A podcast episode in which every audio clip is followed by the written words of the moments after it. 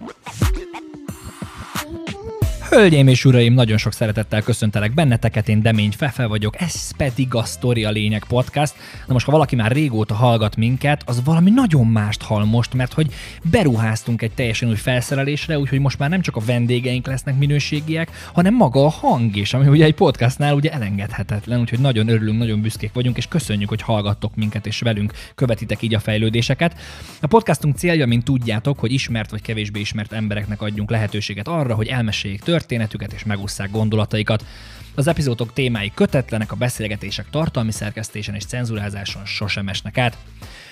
Hogy további és minőségi tartalmat tudjunk nektek létrehozni, szükségünk van a ti támogatásotokra. Rengeteg időt, energiát és pénzt rakunk az epizódok kreálásába, és a bővüléshez elengedhetetlen a ti segítségetek. Most már Fő célunk jelenleg az, hogy videópodcastot is csináljunk, így nem csak hallgatni, hanem nézni is tudnátok minket YouTube-on Úgyhogy kérlek titeket, keressetek meg minket Patreonon. A Patreon ez egy olyan oldal, ahol egyszerűen, gyorsan és folyamatosan tudtok minket támogatni, akár havi 200 vagy több ezer forinttal is, és higgyétek el, minden támogatás, kicsi vagy nagy, rengeteget serít. Ezt eh, részletesen tudjátok látni a Patreon oldalunkon, hogy mennyi összeget mire használnánk fel. Sok kicsi sokra megy, nagyon hálásak vagyunk minden támogatásért. Az epizódok leírásában megtaláljátok a linket a Patreon oldalunkra, de megtaláltok minket úgy is, hogy www.patreon.com per Astoria lényeg, mint a podcastunk neve. Illetve természetesen, ha valaki eszköztámogatással vagy szponzorációval kapcsolatban keresne meg minket, azt is sok szeretettel fogadjuk. Lépjetek velünk kapcsolatba a közösségi médián vagy a leírásban található e-mail címen. Tudtok minket hallgatni 8 különböző platformon most már, Spotify, Apple Podcast, Google Podcast és minden egyéb. Ankor FM-re felmentek, ott meglátjátok az összes elérhetőségünket. Nézzétek, hallgassátok, és ha tudjátok, Apple Podcast hallgatók, értékeljétek a podcastot, nagyon sokat segít nekünk, köszönjük szépen. Továbbá, természetesen fenn vagyunk social médián is, Instagram, Facebook, kövessétek, posztoljátok az oldalunkat, elértek minket, mint a story a lényeg Facebookon, illetve a story a lényeg egyben Instagramon, megtaláltok minket ott is, nézzétek, kövessétek az oldalunkat. Ebben az epizódban Rudolf Szonya volt a vendégem. Szonya 2020-ban végzett az SF-én, majd a Vígszínházzal szerződött, ahol egyébként gyakorlatát is végezte közel két évig. Beszélgettünk Szonya életútjáról, nehézségeiről és örömeiről, a színházi munkáról, arról, hogy hogyan került három évébe az, hogy bekerüljön a színműre, mi kell ahhoz, hogy valaki bekerüljön a színműre, és az epizódból az is kiderül, milyen érzés színészként elismert színészek gyermekének lenni. Fogadjátok nagyon sok szeretettel!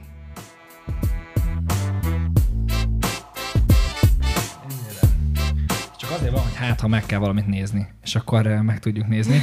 De tulajdonképpen nagyon szépen köszi, hogy itt vagy, és elvállaltad ezt az egészet. Én is köszönöm nagyon. És mielőtt belevágunk az egészbe, készültünk neked egy kis meglepetéssel, mert hogy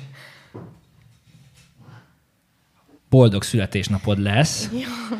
Úgyhogy csináltunk egy ilyen kis, vagy De hát nem mi szép. csináltuk, de, de, de szereztünk neked egy ilyen kis virágot. Egy kis boldog szülnapot jellel. De jó, nagyon köszönöm. Úgyhogy nagyon boldog szülőnapot. Hát ezt most nem gondoltam, hogy ezzel kezdődik. Komolyan? Aha, de eszembe se jutott, hogy így. De hát jó. most leszel, most, leszel, most, most leszel fiatal. Ugye most pénteken? Most vagy nagyon holnap? sok. Pénteken, igen. 20 Ünnepeltek valahogy? Ö, 24-én fogunk ünnepelni a, a családdal, és akkor ilyen összevont ünneplés anyukámmal, mert neki meg 25-én van a szülinapja, úgyhogy Azt a... úgy, igen. És barátokkal így a Covid? Hát ö, holnap engem kirúgnak a lakásomból a, a két barátnőm. Igazából megmondták, hogy háromkor én így menjek el szépen kutyát sétáltatni, vagy valami. Úgyhogy ők még valamiben így sántikálnak. Hogy el kell menned sétáltatni a saját lakásodból, csináljanak neked egy, egy meglepetés bulit. Igen, igen. Hát úgy szoktunk ünnepelni, hogy általában hát mind a hárman nagyon nagy evők vagyunk. Nagyon szeretünk enni. Aha. És akkor úgy szoktunk ünnepelni, hogy elvisszük a, az éppen jelenlegi szülinapost, eb, hát ebédelni, vagy vacsorázni, vagy ilyesmi. És hát nyilván ezt most nem lehet megtenni, úgyhogy én arra gondolok, hogy ők fognak nekem valamit összerittyenteni otthon. Egy kis gurmé. Uh-huh. Legalábbis abban reménykedsz. Aztán lehet, hogy visszamész, Igen, és nem lesznek otthon a bútoraid, meg a... Igen, kirabolnak. Igen. Lehet, igen. Itt Tehát a... túl nagyok az elvárásaim. Ja, de- de mi a, mi a, tehát mi a, mi a kuzin? Vagy ez mindig más? Vagy, vagy, vagy... Hogy mi, mit szoktunk enni? Aha. Hát azt hiszem, hogy visszagondolok, legtöbbször olasz étterembe mentünk. Hmm. Én nagyon szeretem az olasz konyhát. Pizza pasta. Igen. És mi a pizza vagy a pasta? Mm, ez, ez vetélkedik egymással folyton, tehát hol a pizza nyer, hol a pasta. Van egy fantasztikus egyébként pizzéria itt Dunakeszin. Igen? Most nyílt, igen, és, és a, tehát én tényleg, én, én egyébként imádom a pizzát. Nekem a pizzahátos pizza az már kicsit ilyen túl ilyen Hát ilyen az mű. ilyen vastag, igen, igen, minden, igen, igen. igen, igen, de az, az olyan igaz, igazi olasz pizzát csinálnak itt, és 90 másodperc, tehát mint ugye én nem tudtam ezt, de hogy berakod a pizzát, és akkor 90 másodperc alatt kiveszed. Uh-huh. És ugye ez az olasz pizza, és akkor vékony, és bám, és ahogy kiveszi, már rakja is le az asztalodra, és ilyen És brutális. friss, és igen. Nagyon, nagyon. De így a COVID, COVID miatt egyébként így beszélgettünk már idefelé az autóba, de hogy így a színház is teljesen felborult meg mindenség, hogy ezzel most mi Igen. a helyzet? Igen, hát nálunk most a Víg Színházban az a helyzet, de talán mindenhol, hogy próbálni lehet, próbák vannak, csak ugye előadások nincsenek. De nálunk úgy alakult, hogy, hogy én például már december elejétől így nem dolgoztam, mert elkezdtünk próbálni valamit, aztán kiderült, hogy a streamelésre nem nagyon lesz alkalmas, tehát ezt inkább úgy kéne, hogy vannak nézők, és akkor azt félre raktuk, hogy majd folytatjuk valamikor, és és akkor most januárban teljesen szünet volt nekem, és, és februárban kezdődik újra a próba. Miért, miért nem alkalmas streamerésre? Hát egy olyat talált ki az ifjabb Vinyánszki Attila, ő, ő rendezte volna ezt az egészet, vagy hát ő kezdte el rendezni, hogy nagy mértékben a nézőtéren lettünk volna a páholyokban, tehát az egész színház kicsit máshogy lett volna használva, mint ahogy az megszokott, hogy a, a néző a nézőtéren, a színész a szín- színpadon. És, és azt gondoltuk, hogy ehhez azért kellenek a nézők, tehát most ezt az üres színházban így kóvályogni a nézőtéren, meg Meg ez ilyen nagyon interaktív dolog, igen, nem? meg, Tehát hát vagy olyan intimebb, igen, igen. Úgyhogy ez nem lehetett volna megcsinálni streamben, nem lett volna olyan Hát, érdekes. vagy pedig nagyon drága lett volna valószínűleg ennyi kamera, meg igen. Minden szögből, lámpák, Igen. hang, minden. De egyébként csináltok streamet? Tehát, hogy, hogy maga a Vix az nyom, nyom... Egyébként vannak, igen, talán ilyen havonta három, vagy ilyesmit lő most be a színház. Most például 22-én ö, lesz egy ilyen Csetamás koncert, aztán 23-án a Vándorkutya, azt hiszem azt fogják adni, és, és mi lesz most még? Hát a dzsungelkönyve lesz majd nekünk 30-án. Na ez a nagyon a érdekes. Színházból. Na ez nagyon, tehát ez egyébként engem, amikor én ezt így ugye utána olvastam, meg megnéztem, hogy mi merre, hogyan, és rákeveredtem így a weboldalra, hogy, hogy azt jól látom, hogy ez ennek a dzsungelkönyvének a néhány szereplője az, az ugyanaz, ami az eredeti dzsungelkönyvének. Igen, hát ilyen 25 éve, igen. Igen, a Revicki Gábor, a Borbicki. Ferenc, Méhes László. Hát ez brutális. Hát brutális, mert hogy rengetegszer játszották el, és tényleg az is brutális, hogy én nézem őket ugye próbák közben, és hogy mindig ugyanazon az energiaszinten képesek ezt végigcsinálni minden egyes előadáson és próbán, ez számomra lenyűgöző. Tényleg. Hogy... Revicki, mint Balú, ugye? Igen, igen. Én láttam őt, emlékszem gyerekkoromban, és, és a, tényleg akkor is nyomta a balút, és az nagyon megragadt. És egyébként a dzsungel könyve volt az egyedüli olyan, nem az egyedüli, de, de, de nagyon közel az egyedüli olyan színdarab, ami nekem így, vagy egy muzika, ami nagyon megmaradt. Tehát, hogy ez egy olyan ikonik, ikonikus dolog, de ez a mai napig az, nem? Igen, én- abszolút így másoknak is, viszont én, én nekem valahogy nem volt vele ilyen gyerekkori élményem, nem tudom ez hogy maradt ki, de valahogy a dzsungelkönyve kimaradt. Úgyhogy nekem ez most volt ilyen ráébredés, hogy hát ez iszonyatosan jó. Hogy annyira visznek magukkal a számok, a, a tánc, tényleg a, a, olyan jól van megírva a zene, hogy, hogy nem is értettem, hogy ez hogy maradhatott nekem ki. Milyen belekerülni egy ilyen dologba? Hogy kerültél bele, és milyen belekerülni azért ilyen nevekkel együtt elkezdeni játszani valamilyen, ami megy már 20 nem tudom hány éve? Hát nehéz. Szerintem nehéz, vagy hogy úgy egyrészt ugye beugrani, vagy átvenni egy szerepet, az, az mindig nagyon nehéz, hiszen nem vagy ott az elejétől, kimaradtál egy csomó mindenből, egy csomó információból. Ráadásul már nagyon sok tuna volt, azt hiszem, az évek során, és, és, és te, te, te ugye már csak az előző embertől tudod átvenni, hogy ő mit csinált, ő meg az előzőtől, és hát akkor ezek alakulnak nyilván, mint egy pletyka, tehát, hogy, mm. vagy mint egy információ, ami így megy szájról szájra, és akkor változik közben, és egy szerep is azért ez, az úgy változik közben. Úgyhogy, úgyhogy nagyon nehéz. Én, én a Puzsa Patrícia helyét vettem most át, mert ő elment szülni. Gratulálunk neki. Igen. és, és a Dobó Enikő, ő, ő a mai napig játsza, és akkor ketten felváltva játszuk. Tehát amikor padlás van, akkor ő padlást játszik, én meg a dzsungelkönyvét. És akkor mi a te szereped a dzsungelkönyvében? Tuna. Aki? Aki a, a Maugli, hát szerelme lesz. Ó, nagyon jó. És ki játsza Mauglit? Reider Péter ö, osztálytársam, illetve Csibi Gergő, ö, aki, aki a Víg Színházban volt, azt hiszem tavaly, tavaly jött el onnan, de, de erre még visszamegy, meg még pár előadásra visszamegy.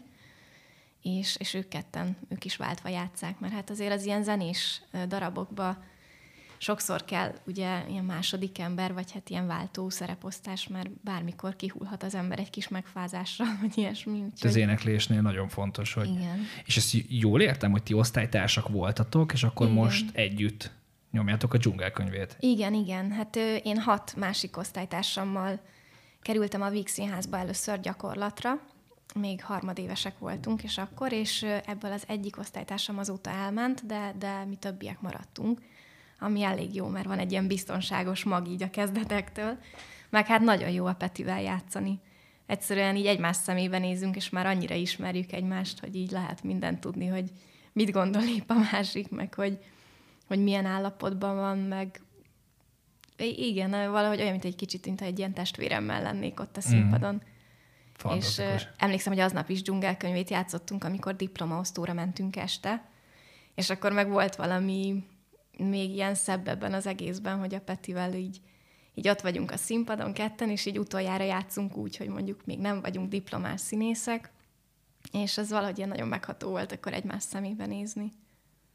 Igen, hmm. ilyen kis búcsú, vagy nem tudom. Ez nagyon érdekes, nem? Hogy hogy történik ez a, ez a diploma, meg, meg, meg, meg gyakornokosság? Mert ugye, hogyha valaki tanul egy mondjuk egy üzleti ágon, akkor ő elmegy fél évre gyakornokoskodni egy cégnél, de hát te most már még két, három évvel ezelőtt kerültél a végszínházon. Tehát, hogy az hogy van? Hát eddig úgy ment a színművészetén, hogy hogy ez nagyjából ilyen harmad-negyed évtől jött el, hogy az embert elhívják ö, színházakhoz, és akkor tulajdonképpen elkezd dolgozni, tehát az a gyakorlat, hogy igen, rendesen elkezd dolgozni, de közben csinálja mellette az egyetemet is, meg az egyetemi, egyetemi órákra is bejár az ember még, szóval valahogy így a kettő, egy, kettőt együtt, ami egy elég megterhelő időszak egyébként, vagy elég kemény. És akkor igen, tehát az, az utóbb, tehát ugye eredetileg ez egy főiskola volt, ugye négy év, kicsit az is sok egyébként. Csak ezt megigazítom. Ja, igen. De tök jó, tök jó. a mikrofontól. De nem baj. Megigazítjuk. És tehát eredetileg ez négy éves volt, ami szintén egy picit sok, úgy azt gondolja az ember erre. Már bocsánat, négy éves. Ja, igen, igen, négy éves igen, volt. Igen, Tehát maga a képzés akkor, Igen, és akkor utána egyetem lett belőle, ami ugye öt év, és akkor hát szerintem közben rájöttek azért, hogy hogy ez úgy sok, csak a tanteremben ez az öt év. Úgyhogy, úgyhogy három, ami igazán ott történik az iskolán, vagy kettő, vagy kettő és fél, ez ahogy éppen alakul. Uh-huh. És akkor kettő meg már, ami inkább kifele kacsingat az ember, és, és befelé kevesebb munka van az egyetemen. És akkor igen, és aztán, aztán gyakorlat, tehát általában a gyakorlati helyre megy tovább az ember, és oda szerződik, de mondjuk sokszor nem így történik de, de azért ott megismer az ember egy, egy környezetet, a rendező is megismeri, az igazgató is megismeri, aztán ők eldöntik, hogy akkor ki mit szeretne, hogy szükség van-e erre az emberre, aki ott tölti a gyakorlatát, vagy nincs, vagy... Gondolom meg azért azért csak, csak te is részévé válsz a csapatnak, azért ő nekik hát is, tehát nem csak neked van. fontos, hanem ugye ne, ő nekik is fontos, hogy te ott vagy. Igen, igen. És hogy azt jól értettem, hogy azt mondod, hogy hívják az embereket? Tehát, hogy ez úgy néz ki, hogy bemennek az egyetemre, látják, hogy ki mit csinál, és azt mondják, hogy téged szeretnénk, hogy állj hozzánk igen. gyakorlatra? Hát régen ez, ez teljes egészében így zajlott, szóval uh, nagyon sokat jártak uh, egyetemi vizsgákat nézni rendezők, meg színházigazgatók, és akkor az alapján kinézték az embert, és, és elhívták gyakorlatra.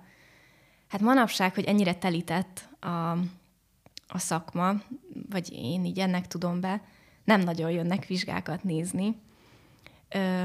Nálunk ugye nekem Marton László, Hegedűs és Forgács Péter volt így az osztályfőnököm, ők hárman, de nyilván kicsit így Marton László volt a főnök. És, és ő ugye akkor még a Víg Színházhoz kötődött, úgyhogy nekünk például ez egy ilyen alap dolog volt, hogy az Eszenyi Enikő jön és nézi a vizsgáinkat. Tehát, hogy ez egy kicsit ilyen ki, ki nem mondott ígéret volt, hogy nálunk az egész osztály megy a vígbe gyakorlatra, mert hogy az osztályfőnökünk ugye oda, oda, ahhoz kapcsolódik, ahhoz a színházhoz. És azért ez egy ilyen bevett dolog, hogy ha mondjuk a Máté Gábor indít osztályt, akkor, akkor valószínű, hogy azért az ő osztályából oda mennek a katonába a legtöbben.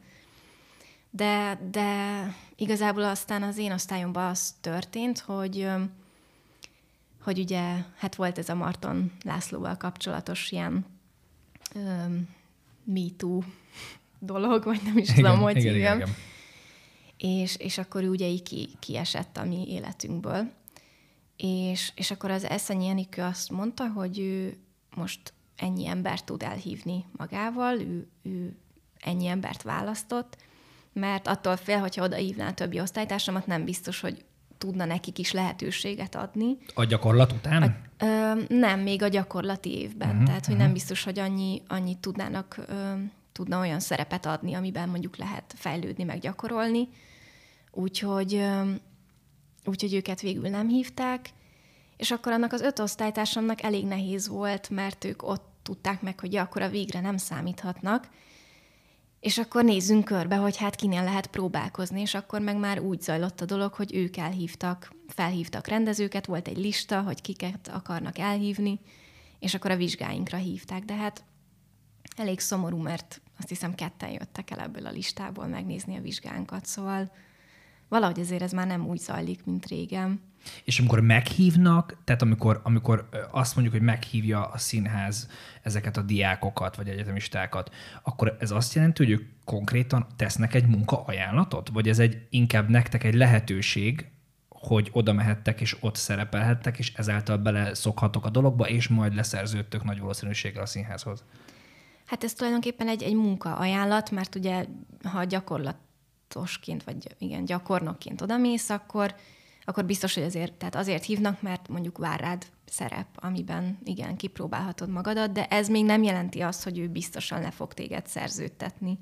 De Tehát ott csak... ezek, már, ezek már fizetős munkák? De igen, igen. Ezek tehát ez nem csak egy ilyen lehetőség, hanem nem, itt már te nem, tényleg ott Nem vagy. vagyok leszerződve, tehát nem ilyen havi fixet kapok, de előadásonként fizetnek. Igen, De ez nagyon jó, mert, mert nagyon sokszor, ugye, és így az üzleti virágban vagyok igen. én jártas, ha összenézzük, ott hat hónapig a gyakornok igen, ingyen dolgozik. Igen, igen. Tehát, hogy ez fantasztikus viszont, hogy azért annyi van a színházban, hogy azt mondja, hogy nem szerződtetünk le, természetesen meg kell látni, gondolom, hogyan viszonyulsz a csapathoz, a csapat hogy fogad be, stb. stb. De mégis fizetnek előadásokonként. Igen, igen. Hát e- ez viszont szerintem mindig így volt, hogy tehát, hogyha gyakornokként szerződtél, akkor, akkor is fizettek. Nagyon jó, és akkor a többi, többi osztálytársuk merre felé, vagy ez ilyenkor, tehát mi van akkor, hogyha valaki nem kap egy ilyen lehetőséget? Hát, ö, hú, most már megint szanaszél vannak, de például a, ö, nekem nagyon imponáló volt mondjuk a Kovács Máté osztálytársam, aki úgy döntött, hogy jó, hát ez a helyzet, akkor ő, akkor ő besétál például a Mácsai Pálhoz az örkénybe.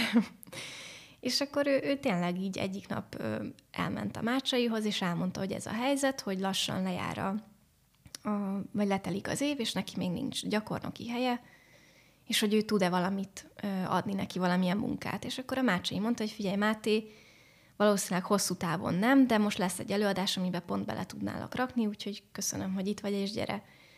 Úgyhogy, úgyhogy ő például akkor egyből ott neki volt egy, egy egy munkája, amit És mi lett magának vele? megszerzett.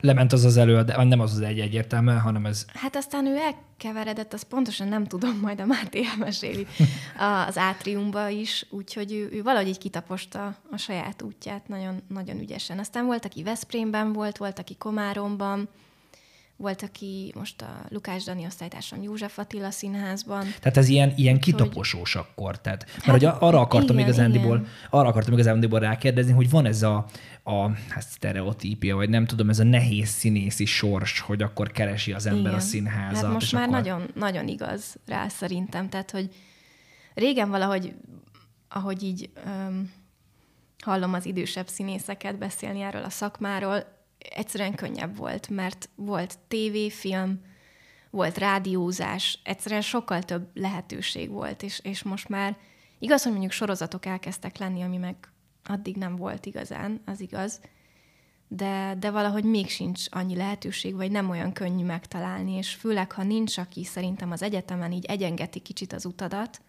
vagy aki utána így felelősnek érzi magát, ahogy az osztályfőnökök általában felelősnek szokták magukat azért a tanítványaikért érezni, akkor, akkor nagyon nehéz, mert akkor jön ez, amit nekik is kellett tenniük, hogy, hogy a telefonhívások, és, és azért szerintem ezt nem is könnyű megtenni, vagy ahogy én ismerem magamat, a, nem, nem lenne könnyű felhívni valakit, hogy figyelj, itt nincs vagyok, munkám, nincs jönném. munkám. Aha. Ráadásul főleg most a Covid miatt ugye az is a helyzet, hogy nem is nagyon tudod megmondani az illetőnek, hogy ebben is ebben meg tudsz nézni. Tehát, hogy, hogy mert ugye Semmi. úgy szokta az ember, hogy hát figyelj, hogy, hogy én itt vagyok, én nagyon szeretem a színházat, amit te csinálsz, esetleg megnéznél le ebben eb- és ebben a darabban, és, és hát erre most azért nincs lehetőség az embereknek, úgyhogy még nehezebb. Aha. És ilyenkor Covid-ban ez hogy működik? Tehát, hogy itt a, a, a, mert ugye beszéltünk erről, hogy a színházak egyébként streamel, most nagyon sok színházat látok, hogy elkezdenek streamelni.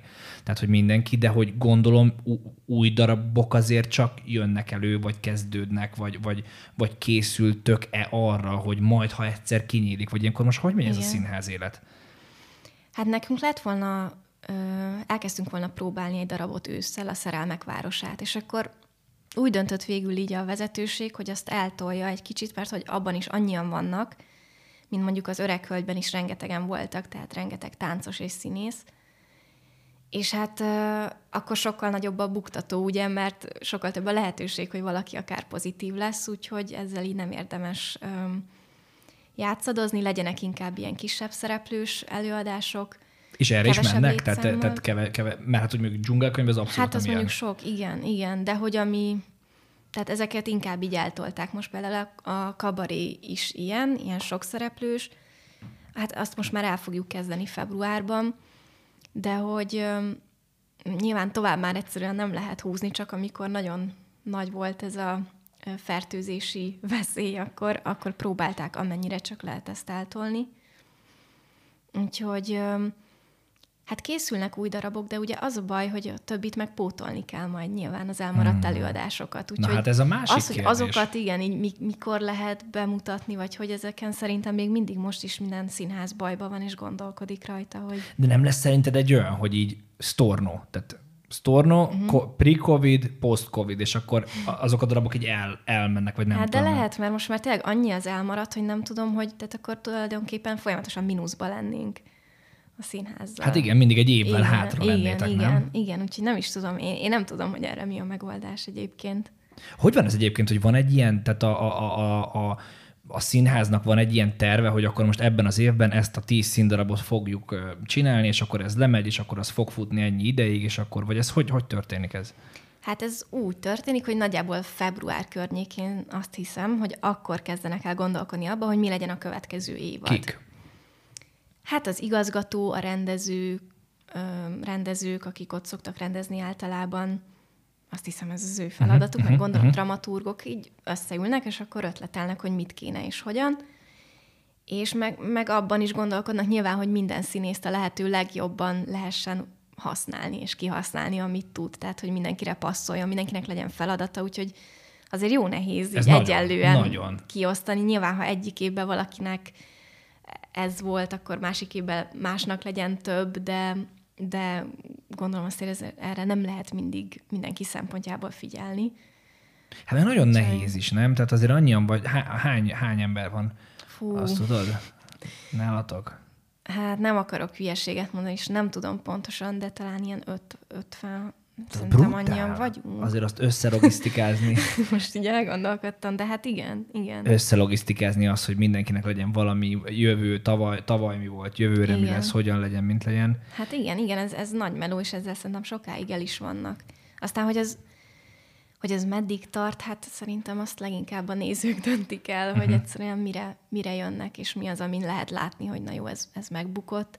Azt szokták mondani, hogy a, hogy a premier után így pár nappal már lehet érezni, hogy valami azért most bukás lesz, vagy nem. Itt a hírek, vagy Hát igen, szerintem egy szájról szájra terjed így a, Aha. az előadás híre, és akkor egyszerűen már így lehet érezni, hogy valamire már másnap így nem lehet jegyet kapni, Aha. és tolonganak, és akkor amin meg úgy elmennek szünetben a nézők, akkor azt lehet Aha. tudni, hogy valószínűleg nem csak azon Va- a napon mentek el. De van ilyen? Ú, persze, rengeteg. Nem mondod. Mert hogy, mert hogy én valahogy azt látom, hogy jön, tehát én egyébként én imádom a színházat, de hát főleg így a Covid miatt egyáltalán nem, de úgy egyébként sajnos időhiányában, időhiányában ez így elmaradozott, uh-huh. de hogy azt látom valahogy, hogy, ami, hogy így futnak, a, a, a, tehát hogy én nem hallottam, nagyon kevés olyat hallottam, hogy úristen, ez de rossz volt, soha nem mennék vissza. Hú, én, hát én megéltem sok ilyet, de nem úgy, hogy én mentem el. Én életemben azt hiszem egyszer mentem el egy előadás második feléről, de arról többet nem is beszélünk. Jó, oké, okay, igen. Lapozunk. Nem akarom bevallani, hogy mi volt és még. Meg se történt. igen. Meg se történt. Igen, de amúgy nem szép dolog, meg amúgy szeretem így tényleg végignézni, hogy aztán legyen egy ilyen, egy ilyen érvényes ö, véleményem mert azt meg mi van, hogyha a második tudtam, felvonás iszonyat jó, és én meg lemaradtam róla. Nekem egyébként volt ilyen, mi az iskolával sokat jártunk egyébként, és nekem volt ilyen, hogy úristen, ebből végig kell ülni még egy órát, vagy nem tudom másod, én ezt nem fogom kibírni. De aztán utána, utána meg a második rész, az tökre elnyomta az elsőt. Mm. Tehát csak azt gondoltam, hogy egy kicsit át kéne pakolgatni a második felvonásból, és akkor tök jó lenne kiegyensúlyozni. Igen. Na de hogy akkor, és hogy akkor azt mondod, hogy már abszolút, és akkor ti így várjátok? Tehát kijön egy ilyen premier, és akkor ti így, így olvassátok a híreket, meg így úristen? Hát, hát igen, meg van olyan kollégám mondjuk, aki aki mindig ott van az ügyelő mellett minden előadás előtt, és na, menjen vannak, mond, mond a számokat, mond a számokat. Tehát van, akit ez, ez így ennyire érdekel, engem mondjuk annyira nem, vagy én nem szeretem tudni, de azért van, hogy szünetbe feljön mondjuk a rendezőasszisztens, és akkor mondja, hogy na, ennyien mentek el, vagy ez a helyzet, tehát így jelentenek. De ez folyamatosan számolja valaki? Igen, igen, ott a nem nézőtéri mondod. felügyelők, ők, ők folyamatosan persze számolják ez, ez megint azért, hogy, hogy ez egy sikere, vagy nem? Vagy? Hát igen, igen, igen, azért, meg, meg szerintem gazdasági szempontból is, meg mindenhogyan kell tudnia róla a színháznak, hogy hogy áll a helyzet. De, de szerintem igen, hogy sikere. De hát van, hogy nagyon látványos, hogy bukás valami. Nem hát én megéltem ilyet. Na. Sajnos, és az nem könnyű. Hát például Horváth Csaba rendezte a Bál című előadást a Pesti Színházban, és az egy nagyon másfajta előadás volt, mint amihez úgymond a Pesti Színház közönsége hozzászokott. Tehát egy kicsit alternatívabb előadásról beszélünk. Ez miben nyilvánult meg? Hát ugye a Horváth Csaba, ő, ő fizikai színházat csinál, ö, ahol nagyon fontos szerepe van a mozgásnak, a ritmusnak, a zenének. Ö, és, és hát ez is abban nyilvánult meg, hogy nem, tehát a, a díszlet az ilyen lógó dobozokból állt, amiket lehetett irányítani, hogy lent vannak, fönt vannak, de hogy nem egy ilyen berendezett szoba, uh-huh, tehát uh-huh, nem uh-huh. egy ilyen klasszikus. Tradicionális. Igen, igen. Meg hát a jelenetek is teljesen máshogy vannak emiatt vezetve, szóval tényleg a mozgásra épül, és ha valakinek erre épp nincs annyi fantáziája, vagy kedve, vagy Szóval erre egyébként erre nehéz így ráállni nézőként, ha ez nincs hozzászokva az ember. És hát szerintem ez lehetett a gond, hogyha mondjuk a Csaba valószínűleg ezt meg tudja máshol csinálni, akkor biztos, lett, biztos vagyok benne, hogy lett volna nézője, csak ehhez még nem volt hozzászokva mondjuk a Pesti Színház közönsége. És hát a, akkor... Má, bocs, a máshol az hol lenne? Tehát hogy érted az, hogy vidék, vagy, vagy külföld? Nem, vagy... nem, hanem, hanem itthon akár a trafó, vagy a... Ja, értem. Tehát, hogy értem, amik értem. ilyen alternatív. Más közönség. Igen, Aha. igen. És, és akkor ezt megtapasztaltuk, hogy minden előadásról szerintem a fele úgy elment a nézőknek, Hú, vagy több, mint fele. És akkor ugyanúgy játszani tovább, miközben úgy látod a fejeket, meg a reakciókat, meg hogy ásítanak, meg hogy így nem Brutál. értik, hogy mi van az, ahhoz így nagyon nagy lelkiadő kell. Vagy De hogy jut el ide egy darab? Tehát, tehát azt gondolna az ember nem, hogy azért, hogy amikor ti gyakoroltok, meg minden, akkor azért ott vannak emberek, akik bejönnek, megnézik, Igen. változtassatok ezen, változtassatok azon, megint tanultok, vagy Igen, nem tudom. de hát igazából csak a nézők előtt tud vizsgázni valamit, tehát hogy, hogy persze nyilván bejönnek és, és hozzászól a dramaturg, vagy aki tud, de hogy, hogy azért csak a nézők, nézők fogják megmondani, hogy, hogy mennyire működik a kémia, vagy mennyire működik a kettő együtt. És nincsen, nincsen, nincsen ilyen, ilyen előközönség? Vagy élesbe? Tehát premier az premier? Nem, a, ö, nem tudom, hogy más színháznál amúgy hogy van. A Vix színházban úgy van, hogy ö, hogy a premier előtt már vagy két előadást szoktunk azt hiszem uh-huh, játszani, uh-huh Ö, és akkor az egyik az egy ilyen bérletes előadás, tehát hogy már a, akik megvették a bérletet, ők jönnek, tehát kicsit igen, ők ilyen tesztközönség. Pre-premier. Igen, igen. Meg, a, meg nyilvános főpróba szokott lenni általában délelőtt, úgyhogy már ők is egy ilyen tesztközönség. És olyan van, hogy, hogy már ott azt érzitek, hogy úristen, nem kéne csinálni a premiért. Ö, nem, mert egyébként az meg nagyon becsapós valahogy. Tehát ö, még a premier előtti közönség az néha sokkal ilyen ö, lelkesebb, vagy nem tudom, lelkesebb nézőkből. Tehát volt olyan előadás is, ami vígjátéknak készült, és nagyon becsapós volt, mert iszonyatosan jól ültek a poénok, és nagyon nagyot szórakozott a közönség, a teszt közönség. És aztán utána jöttek az előadások, és, és rájöttünk, hogy ők nagyon elkényeztettek minket, mert hogy valahogy nem úgy, nem, nem úgy működik. Ő, tehát azt lehet érezni, amikor bejön a közönség, és ők eldöntötték, hogy ők ma szórakozni fognak. Uh-huh. Bármi történik, ők olyan energiával ülnek ott, hogy ők röhögni fognak és szórakozni. És hát az, az nyilván az egy nagyon jó energia, amivel lehet menni, aztán amikor ugyanúgy megy ez a vígjáték, és síri csend van az elején, és feszültség, akkor tudod, hogy na ez nagy menet lesz. És akkor nyilván te egyre jobban elkezdesz egyre erősebben játszani, vagy, vagy, vagy próbál az ember így kikecmeregni a szarból, de igazából csak egyre szarabbat csinál, és nem Aha. lehet.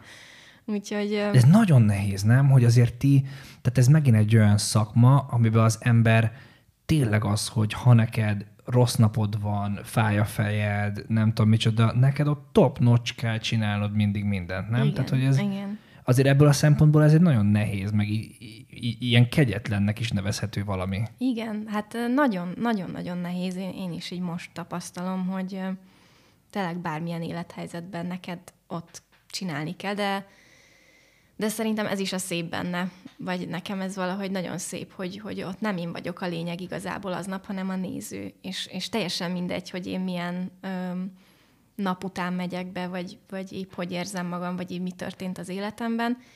Nekem ezt meg kell csinálnom a közönségért, aki, aki eljött és kifizette a jegyet, és, és akár valakinek szülinapja van, vagy akár ez az egyetlen kikapcsolódása, nem tudom, évek óta, vagy ilyenek, és, és igazából ez aztán nekem is segít, mert, mert nyilván, ha egy picit elfelejtem az aznapi gondomat, azért az, az jó, vagy ha bele tudom vinni az aznapi gondomat az mm. előadásba. Elfelejted egyébként? Tehát, hogy ki tudod, ki tudod szűrni magad? Hát szerintem az a jó, ha igen. Tehát, hogyha az ember tud annyira jelen lenni, hogy, hogy ezek így elfelejtődnek, aztán nyilván kimész a takarásba, eszedbe jut.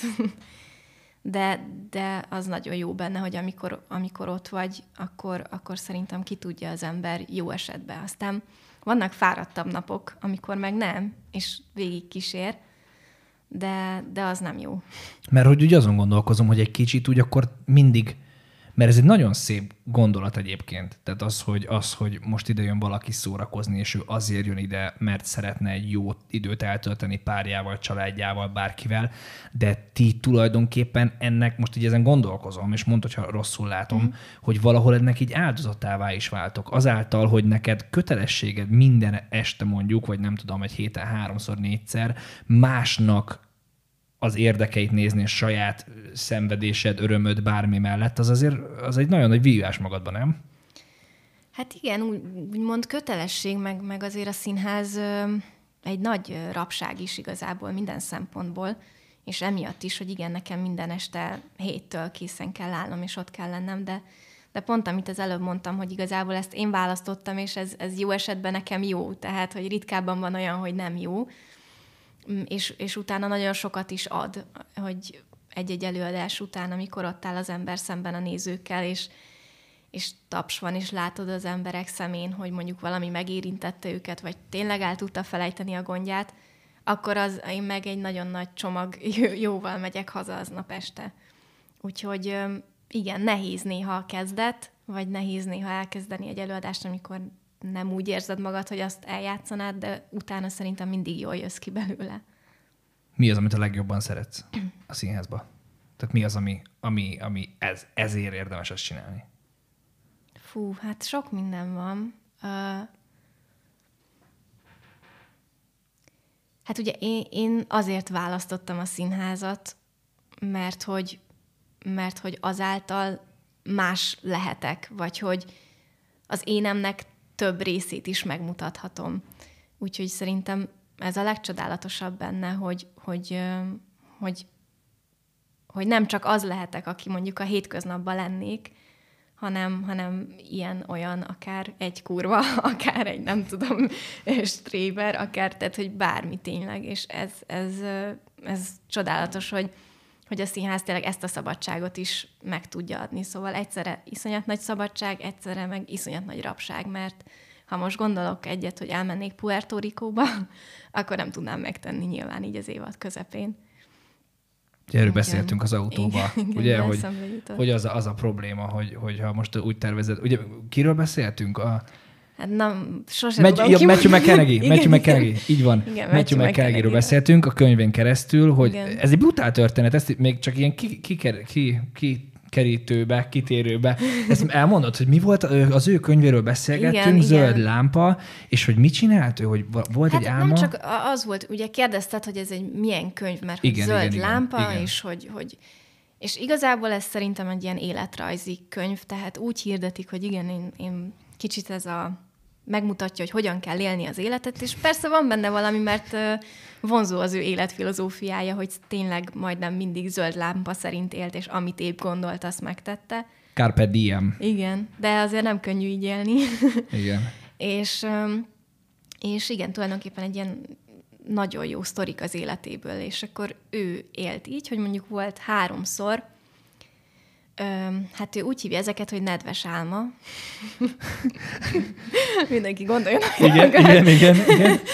És, de hogy azoknál, tehát amik ilyen álmok voltak neki, ö, megfejtette őket, hogy, hogy például ha a kígyók tekerektek rajta, meg volt benne víz, meg minden, hogy szerinte az az Amazonas. És akkor neki most oda kell menni az Amazonashoz, és élni egy kicsit az ősertőben, és akkor fogta magát is elmenni. So goodbye, everybody! Igen, igen. És volt valami három, három-négy ilyen, ilyen álma is, és olyankor fogta magát, és elment. Vagy amikor azt álmodta épp, hogy mondjuk sok gyereke van, és nem tudom, családja meg minden, akkor meg elkezdett házat keresni, ahol letelepedik. Szóval, hogy... Nem mondod. De érdekes, lehet, hogy, lehet, hogy csak eh, nem tudom, így rágyújtott egy jointra, és azt mondta, hogy fiam, most nekem baromira el kéne biztos, mennem. Hogy igen, olyan, olyan igen, egyébként igen. De amúgy nagyon, tényleg nagyon jó volt nekem ezt olvasni, meg nagyon, nagyon jó sztorik vannak, főleg a gyerekkorából nagyon viccesek.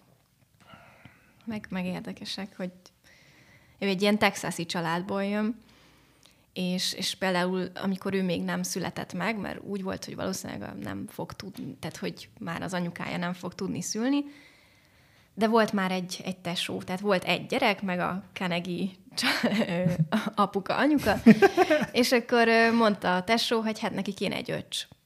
Szóval, hogy ő szeretne. És akkor azt gondolták, hogy nem, nem tud valamiért az anyuka, uh-huh, és, és akkor fogták magukat, elmentek egy árvaházba, és örökbe fogadtak egy, hogy akkor tessék itt az öcsét. De, de és, ő, és ő volt az? Nem, nem ő volt, ja. hanem aztán később úgymond csoda született, és akkor Így ő van. született. A gólyát repült a ház felett. Igen, és a... igen, igen.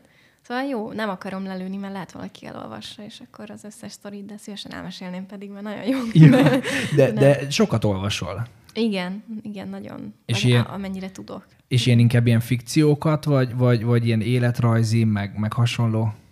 É, hát én nagyon szeretem a sima, egyszerű, klasszikus regényeket, de, de, de most már például elkezdtem ilyen pszichológiai könyveket is olvasni, ö, skandináv krimiket is nagyon-nagyon szeretem. De ez kicsit attól függ, hogy épp így milyen állapotban vagyok, vagy mihez van energiám, vagy mert ha dolgozom sokat, akkor nyilván akkor mondjuk egy ilyen skandináv krimi jobban kikapcsol, mint mondjuk egy ilyen hmm. klasszikus könyv, de... Van annak oka egyébként, hogy skandináv krimi? Tehát van annak oka, vagy csak, vagy csak... Nem tudom, nem tudom, ezen én is gondolkodtam, amúgy anyukám még ilyen, hát egyrészt az egész család egy ilyen nagy krimi Így komolyan? Rajongó. Akkor ti klúdoztok. Játszottok Ludót? Játszottunk, de amúgy az pont annyira nem, nem? nem szippantott be, de, de hát ilyen Engem nagy sem. kriminéző, meg thriller, meg aha, nem tudom. Aha, aha. És, és skandináv krimi meg szerintem azért, mert imádom olvasni, ahogy, ahogy leírják, hogy, hogy ott milyen a környezet, mm. meg hmm. hideg van, meg nem tudom, és valami elkezdett az utóbbi években von, vonzani Skandinávia, pedig régen egyáltalán nem érdekelt. Skandinávia alatt van valami konkrétumod? Tehát, hogy, hogy, hogy melyik rész, vagy mi? Vagy... Nem, igazából így bármi. Én, bármi. én egyedül Stockholmban voltam. Aha. egy barátnőmmel szilveszterre Na. mentünk. Hardcore. Igen, akkor volt egy ilyen szabadság pillanatunk, mert akkor úgy voltunk vele, hogy akkor pont nem voltam annyira jól így magánemberként, és uh-huh, akkor uh-huh. gondoltunk egy ilyet, hogy utazzunk el valahová, hát ha jobb lesz, vagy segít. és jobb lett? Várj, miatt tovább mész a sztoriba, lőd le a végét, jobb lett? Hát közvetlenül utána nem, nem lett jobb, de az élmény az megmaradt, szóval ah. nagyon jó volt így elmenni három napra egy hátizsákkal, és nagyon büszkék voltunk magunkra, hogy egy hátizsákkal tudtunk ilyen hideg helyre menni, és hogy annyira így beöltöztünk, meg minden pont eltaláltuk, nem fáztunk soha. Ú, de jó. Ezt a mai napig emlegetjük, hogy azért egy hátizsákkal ilyen téli helyre, hm, nagyon ja, ügyesek vagyunk. Az ne, de figyelj, hátizsákkal igen, mert azért tengerpartra az ember lemegy igen, igen, hát semmi. így volt olcsó, ugye? Ja, ja, ja, igen, igen, nem kellett ez egy check-in. Igen, igen. Ha, nagyon jó. Egyébként mi, mi, mi Dániában éltünk egy ilyen három-négy évet, mm és ezért lepett meg ez, hogy, hogy olvasod, Skandinávia, mondom, te jó Most el akarsz tántorítani. Egy kicsit, nem, nem eltántorítanak, csak tudod, ez egy, ez egy olyan dolog, te tényleg, tényleg azt, ez az én tapasztalatom. Uh-huh. Tehát én azt tudom elmondani, hogy amit én éreztem, hogy hogyha kinéztél így, így mostanában így az ablakon, így most így Magyarországon, mondjuk az elmúlt... Egy rohadt sötét igen, és szürke. Igen, na most ez Skandinávia, nem, nem Skandinávia, de mondjuk ez Dánia, mondjuk 320 nap igen. egy évben. Igen, ez és akkor van az a 40 napos nyár, mondjuk, de az a 40 napos nyár az úgy van, hogy van két nap márciusban, van 10 nap nyáron, van, érted? És akkor, és, és, és amúgy, tehát engem az ölt meg Dániában, felkelsz, szürke, tehát felkelsz, 9.30-kor kell fel a nap, uh-huh. tehát, tehát hogy, hogy brutál telek vannak ott például, és 3.30-kor már lent van. Tehát, hogy van mondjuk 6-7 óra, amikor tényleg van fent valami nap, de nem látod, mert szürke az ég. Emellett van egy ilyen, nem tudom, 15-20 km per órás szeled, ami állandóan süvít, és igaz, hogy mindenki azt mondja, de Skandinávia nem hűl le, és tényleg nem hűl le, mert tényleg ilyen, mondjuk egy 8-10 fok alá nem nagyon esik a hőmérséklet, de a szél miatt azt érzed, Igen. hogy mínusz 3. Tehát, hogy brutál. Igen, de... hát ezt elhiszem, most én például teljesen depressziós lettem ez alatt, nem tudom, volt két hét, hogy semmi nap nem Abszolút. volt. Csak valahogy mindig azt gondolom, hogy ők meg mégiscsak erre vannak berendezkedve, szóval kicsit más lehet a hangulat, mint amikor Budapesten van ilyen, de de lehet, hogy ez csak az Egyébként ezt jól lát, nem, ezt egyébként jól látod, csak mert, mert, mert én azt hiszem, hogy a, a, én egyébként ilyen nagyon nagy napimádó vagyok. Tehát, hogy úgy de tényleg, tehát nekem, tehát az, hogy itt besüt a nap reggel, és én, és én tényleg képes vagyok ott állni 15 percet, és csak szívni a napot, tehát hogy csak, csak úgy süss, tehát hogy bármi. És, és, és de ez szerintem Dániából jön egyébként, mert ő náluk tényleg az van, hogy tehát ez kvázi egy ilyen csoda. Tehát ki, és ezt most nem túlzok, tényleg nem túlzok. Tehát uh-huh. ha kisüt a nap, hazamehetsz a munkából előbb. Komolyan. Halál komolyan. Tehát mindenki, úristen, kisütött a nap, hát senki nem akar benne lenni. Mindenki megy, biciklizik, parkba eszik, sétálsz végig a parkon, mindenki kint. Mindenki. Uh-huh. Tehát, hogy ebből a szempontból sokkal jobban tudják értékelni, de ahhoz, hogy ennyire tudjad értékelni, ahhoz nagyon sokat kell feláldozni. Igen. Tehát, hogy nekem ezért nem. Ezért nem. De tudom, hogy szeretsz utazni. Igen, igen, meg hát szerencsés vagyok, mert elég sokat utaztunk idáig, eddig életemben, úgyhogy... Mi a, mi a, mik az úti célok, és mik a kedvencek? Hát Olaszország az egy nagy kedvenc, Öm, és úti célnak, már, már megint eltávolodtam. Tök, tök, tök, tök jó vagy, én csak itt belenyúlkálok nyugodtan. úti célnak, fú, hát bejárnám a világot, ha lenne rá idő és pénzem. Igen? Igazából, igen. De például India is eléggé elkezdett izgatni így az utóbbi időben. Na. Tehát egy sor olyan hely, ahol, ami egyébként régen egyáltalán nem. Meg hát nyilván Amerikába, Hát az egy ilyen nagy kipipálandó, nem? igen, igen. Kanadában voltam eddig, mert hogy a nővérem ott él, de hát jó. így Amerikában még nem. Úgyhogy nyilván az is persze így New York, San Francisco, New Orleans, mm. ilyesmiket. Jazz. Meg, igen, igen, meg ilyen abszolút ilyen, ilyen amerikai, ilyen, ilyen falu, vagy ilyen tanyas élet, vagy nem tudom, hogy azt is megnézném. Range. Igen. Go out to the range. Igen, úgyhogy Igazából minden, minden. Lakni, minden. lakni vagy, vagy megnézni? Tehát Amerika, Amerika az lakni, vagy hát ugye elmennék egy hónapra, megnézném, és akkor hazajönnék. Fú, nem tudom, ez is változik bennem, mert én nem úgy voltam kint egy évet Franciaországban, és akkor nagyon azt éreztem, hogy imádtam, nagyon-nagyon megszerettem az ottani embereket, de hogy, hogy nem tudnék kint élni, mert túl nagy a honvágy, a barátaim, a családom mégis itt van és, és mostanában egyre jobban érzem, hogy, hogy, hogy izgat az, hogy, hogy milyen máshol élni akár csak egy évre, vagy, vagy a honvágy ez biztos megmaradna mindig, de, de, de egyre jobban izgat az, hogy akár élni is valahol máshol. Tudnál menni egyébként? Tehát, hogyha mondjuk azt mondanád most, hogy, hogy szeretnél kimenni, akkor visszatudnál, nem feltétlenül te, de mondjuk egyértelműen most az érdekelne, hogy te, de hogy úgy általánosságban, hogyha színész így benne van a körforgásba, és mondjuk ott hagyja egy évre, az nagyon sok? Hát igen, igen, szerintem csak akkor tudod ezt megcsinálni, ha már úgymond van egy neved a szakmában, meg kitapostod az utatat, mm-hmm. és akkor, akkor, akkor meg lehet szerintem csinálni, hogy azt mondod, hogy cső, elmentem, egy év múlva visszajövök, ö, várom úgy valami szerep, ha megjövök, meg ja, ilyenek, aha, szóval aha. akkor szerintem meg lehet, de, de így, hogy még az ember nagyon az elején van, az nagyon nagy rizikóvállalás szerintem, mert, mert mondom, annyian vannak, hogy kitöltik a helyedet, igazából bármikor ki lehet tölteni a helyedet, mm. úgyhogy, úgyhogy ez egy bátrabb lépés, igen, most elmenni mondjuk. Ugye azt mondod, hogy bármikor ki lehet tölteni a helyedet, viszont amennyire én tudom, óriási túljelentkezés van mondjuk így a színművészetén. Tehát, hogy, hogy, hogy a, oda, tehát a bekerülés oda az ilyen lehetetlen kategória, nem? Tehát, hogy Igen, a... azt hiszem, amikor mi voltunk, akkor 600 valamennyi volt a túljelentkező. És, és mennyit, mennyit vesznek fel? Vagy hogy 600-zal többen jelentkeztek, mint amennyit felvesznek? I- igen, igen, igen. Azt hiszem. Hát ez brutális. Sok, És az egy szakra, vagy úgy kollektíve? Kollektíve, így az egész színművészetire. Több szak van, de Hát ugye, hát mi 12-en lettünk végül, például a színészosztályba. Azért oda szokott le a legnagyobb túljelentés, Színész? azért ott van persze. Igen. És oda, tehát oda, de miért, akkor miért csak 12-es osztályokat indítanak? Tehát miért nem, nem elveszíti a... Hát pont azért, mert egyrészt, mert hogy nem kell ennyi színész igazából hmm. Magyarországnak. Ez az egyik. A másik meg, hogy szerintem ennyi emberrel lehet jól dolgozni mm-hmm, egyébként. Mm-hmm. Körülbelül ez az, max 15, vagy nem tudom, amennyivel úgy értemes. És akkor te mire jelentkeztél? Elsőre bejutottál? Nem. Na, na, érdekes sztori. Nagyon. Ez érdekes. Tudod, azért, azért mondom, nagyon érdekes, mert, mert nekünk is van több olyan ismerősünk, akik most már harmadszorra próbálják mm. ezt meg, és tudom, hogy, hogy nekem ez olyan nekem ez olyan idegen. Tehát, hogy ez hogy volt, hogy, hogy, hogy neki mi idegen? Az idegen, hogy, hogy, hogy valahogy ugye beszélgettünk idefelé is a sorsról, karma, nem tudom Igen. micsoda, hogy, hogy én értem, hogy baromi nehéz ide bekerülni.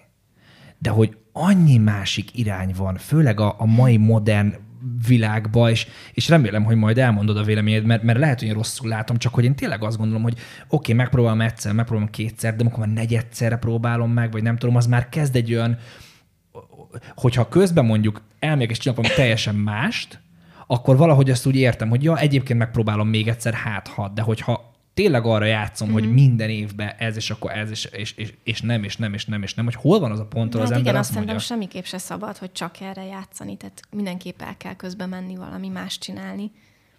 Meg ezt is értem, igen, hogy, hogy öm, nyilván, ha, ha én például mindig az első rostán nemet kaptam volna, akkor valószínűleg nem megyek el háromig, hanem lehet, hogy már az elsőn azt mondom, hogy akkor ez nem az én utam, vagy a másodiknál. Öm, hát most ugye változnak a dolgok, de a színművészeti az egy ilyen, tényleg egy ilyen legendás dolog. Az én fejemben is az az, az volt. Mindenki tudja, hogy iszonyú nehéz bekerülni, legendák zengenek arról, hogy, hogy mik történnek egy felvételin, meg tényleg egy olyan, egy olyan titokzatos helynek tűnt. És és meg hát tudom, azért szüleim is meséltek, ők is megjárták, tehát olyan, azt éreztem, hogy van hozzá közöm. És, és amikor először jelentkeztem, akkor Zsán Béki tanár úr indított osztályt, Fulajtár Andreával, és hát én sem vettem volna fel magamat. Az biztos. De egyébként tovább jutottam az első rostám, és, és nagyon jó élmény volt. Én akkor már, hát az volt, hogy akkor én már elkezdtem táncolni is ilyen hobbi szinten, és mivel rettenetesen izgultam, és engem csak a tánc szokott úgy igazán lelazítani, azért az történt, hogy ugye az első rosta van mondjuk aznap 30 ember, és akkor ott vagy a listán, megnézed, hogy körülbelül hanyadik vagy, én általában a végén jutottam sorra, És, és Az akkor jó, hát, hát mit szerint, csinál? vagy? Igen, igen, Igen, és igen. akkor jó, hát most mit csinálják itt három órán keresztül, vagy négy, vagy nem tudom, most itt ül minden feszengő diák, én biztos nem akarom tölteni az időmet, de mondjuk fagyizni se akarok elmenni, vagy ilyenek, úgyhogy hát mit csináljak? Elmentem sétálni, visszajöttem, megnéztem, hol tart a dolog, jó, közben ugye mindenki, aki kijön, meséli, hogy milyen volt neki. És akkor hát az se jó, az ember így elkezd gondolkodni, úristen, velem is ilyenek lesznek, úristen. akkor valaki kijön, hogy hát nagyon-nagyon szerettek, egy igazi sztár vagyok, de nagyon érdekes fazonok vannak. Mondom, hogy na jó, hát ezt nem hallgatom. És akkor ö, felmentem, nagyjából kiszámoltam, hogy még mennyi idő, idő még sorra jutok, és akkor felmentem a, a Koli ö, folyósójára. Azt hiszem, zenét hallgattam, táncoltam, hogy akkor ezzel így lenyugtatom magamat. Igen, igen. Valami jó kis blues hallgattam, szerintem az, szokott segíteni. És akkor lementem, és látom, hogy megkérdeztem, hogy ki van épp bent, és mond, már a mögöttem levő csaj volt bent, aki elvileg mögöttem. Mondom, Jézusom, én lemaradtam a felvételimről azért, mert fent táncoltam, és hogy úristen, engem be se fognak ezután hívni. Így teljesen kétségbe estem.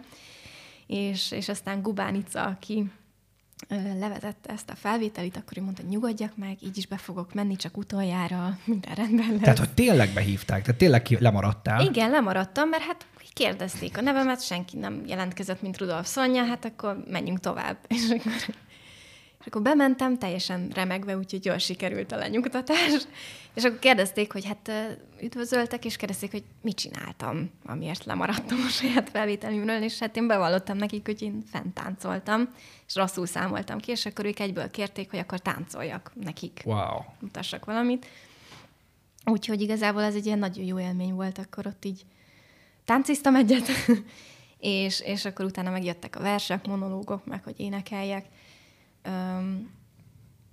És, és akkor tovább jutottam a másodrostára, de, de onnan már nem jutottam tovább. Ez volt az első felvételim. Iszonyatosan izgultam, nagyon-nagyon izgultam, és ez akkor még így ráment a teljesítményemre. És, de azt éreztem, hogy egyébként nem voltam messze tőle, hogy tehát az ember azért érzi így a tanárokon is a, az, hogy ők mennyire kíváncsiak, szerintem azt azért nagyon el lehet fogni, vagy így kapni az elején. És másodjára pedig Novák Eszter és Zsótér Sándor indított osztályt, és el kellett döntenem, hogy akkor kihez jelentkezem. Novák Eszter és Selmeci Györgyük a zenés osztály, osztályfőnökei voltak, és Zsótér Sándor meg a prózai. És én jelentkeztem az Eszterhez, mert ismertem már korábbról, és, és valahogy azt éreztem, hogy van közünk egymáshoz, és ha bár nem énekeltem, igazán sose tanultam, azt gondoltam, hogy jó, hát kicsit el kell énekelgetni, majd ott megtanítanak, nem az a fontos. és, és ott másodrostán voltam, amikor bent, ott már sokkal több tanár ült bent, tehát ott volt már a Máté Gábor is, meg Zsótér Sándor is akkor is ott ült bent. Szóval már többen ott vannak, meg ott már improvizálni is kell, ez a különbség általában így az első és a másodrosta között. És, és a, az volt, hogy a végén ö, ugye van egy ilyen kupaktanács, mindenki lement, van egy kupaktanács, hogy akkor ki jut tovább, ki nem, és akkor engem még mindenki előtt visszahívtak. Nem mondom, hát ez, ez valamit jelent, most, hogy jót vagy rosszat még nem tudom. És akkor elmondták, hogy ö, annyira erős a, az én, tehát hogy olyan jól tudnak énekelni azok az emberek, akik most itt vannak, hogy én abban nem férek bele, de hogy Zsótér tanár úrnak nagyon tetszettem, és hogy ő szeretné, hogy menjek el az ő másodrostájára. Azt a de érdekes, Úgyhogy, wow. ilyen, úgyhogy ilyen három nap múlva elmentem az ő másodrostájára, ahova tovább jutottam, de, és akkor abból volt egy harmad, de ott nem vett föl végül. Várjál, várjál, várjál. Most a plot twist. Én, én azt hittem, de várjál, tehát, hogy akkor jelentkeztél egyszer. Jelentkeztem egyszer. Akkor eltáncoltad az időt.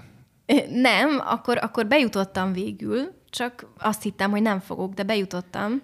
Mármint, Az volt az első rosta. igen, ja, de igen, tehát az első rosszon átmentél, de a másodikon kiestél. Igen, ott a másodikon Igen. kiestem. Igen. És akkor eltelik egy év. Eltelt egy év, igen. Igen, és ja, akkor- és közben a kortárs táncfőiskolára viszont fölvettek, úgyhogy én mellette oda jártam. Na, ha. Igen, Mondod, ezt hogy ha már táncolni táncoltam, akkor tudjátok, mit elmegyek táncolni. Hát az is érdekelt. Igazából akkor még nem is nagyon tudtam meg, megfejteni, hogy, hogy mi érdekel jobban. Hmm. Bár az, azért a színművészetit jelent, jelöltem meg elsőnek, úgyhogy az valamit úgy jelentett. Ez a misztikum miatt gondolom, amit mondtál, nem? Tehát, hogy Igen. ez a... Hát igen. igen, nem, nem, nem tudom, valahogy igen, érdekelt, érdekelt, hogy mi ez a, mi ez a hely. És akkor eltelik egy év, jelentkezel megint azt mondják, hogy sokan énekelnek, Igen, menjél a másik osztálynak a második Igen. de nem vesznek föl az utolsó rostán, tehát a harmad rostán aztán nem jutok be. És Aha, tehát a másodikon átmész, és a harmadikon nem. Igen, igen, igen. És eltelik még egy év. Eltelik még egy Eközben? év, közben járok a kortástánc főiskolára. Azt a hú, na, igen. És, és akkor, de nem csillapodott bennem ez a vágy, és főleg, amit az elején mondtam neked, hogy amiatt sem, mert hogy mindig egyel tovább jutottam.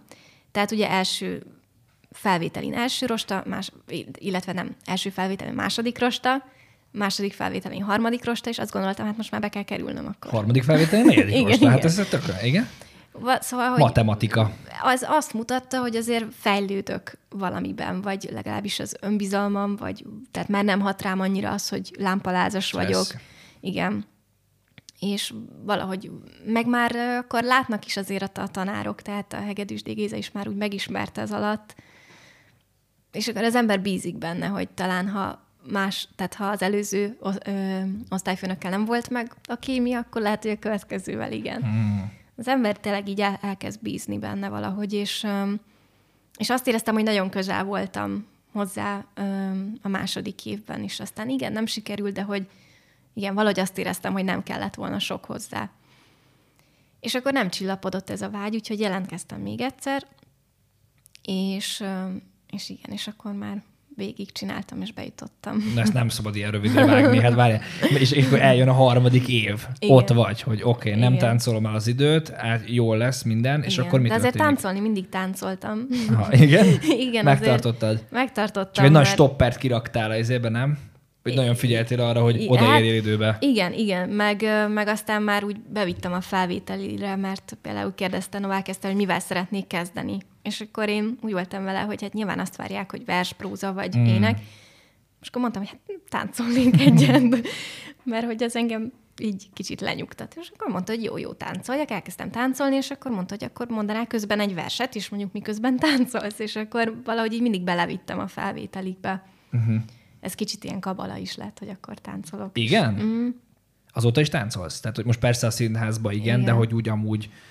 Hát nagyon hiányzik, és most a, a Covid alatt így beszabadultam néha a színházba, és akkor a házi, üres házi színpadon, igen, akkor ott benyomtam a zenémet, Hmm. aztán táncoltam, mert az, az nagyon hiányzik, hogy így magamnak improvizálgassak kicsit.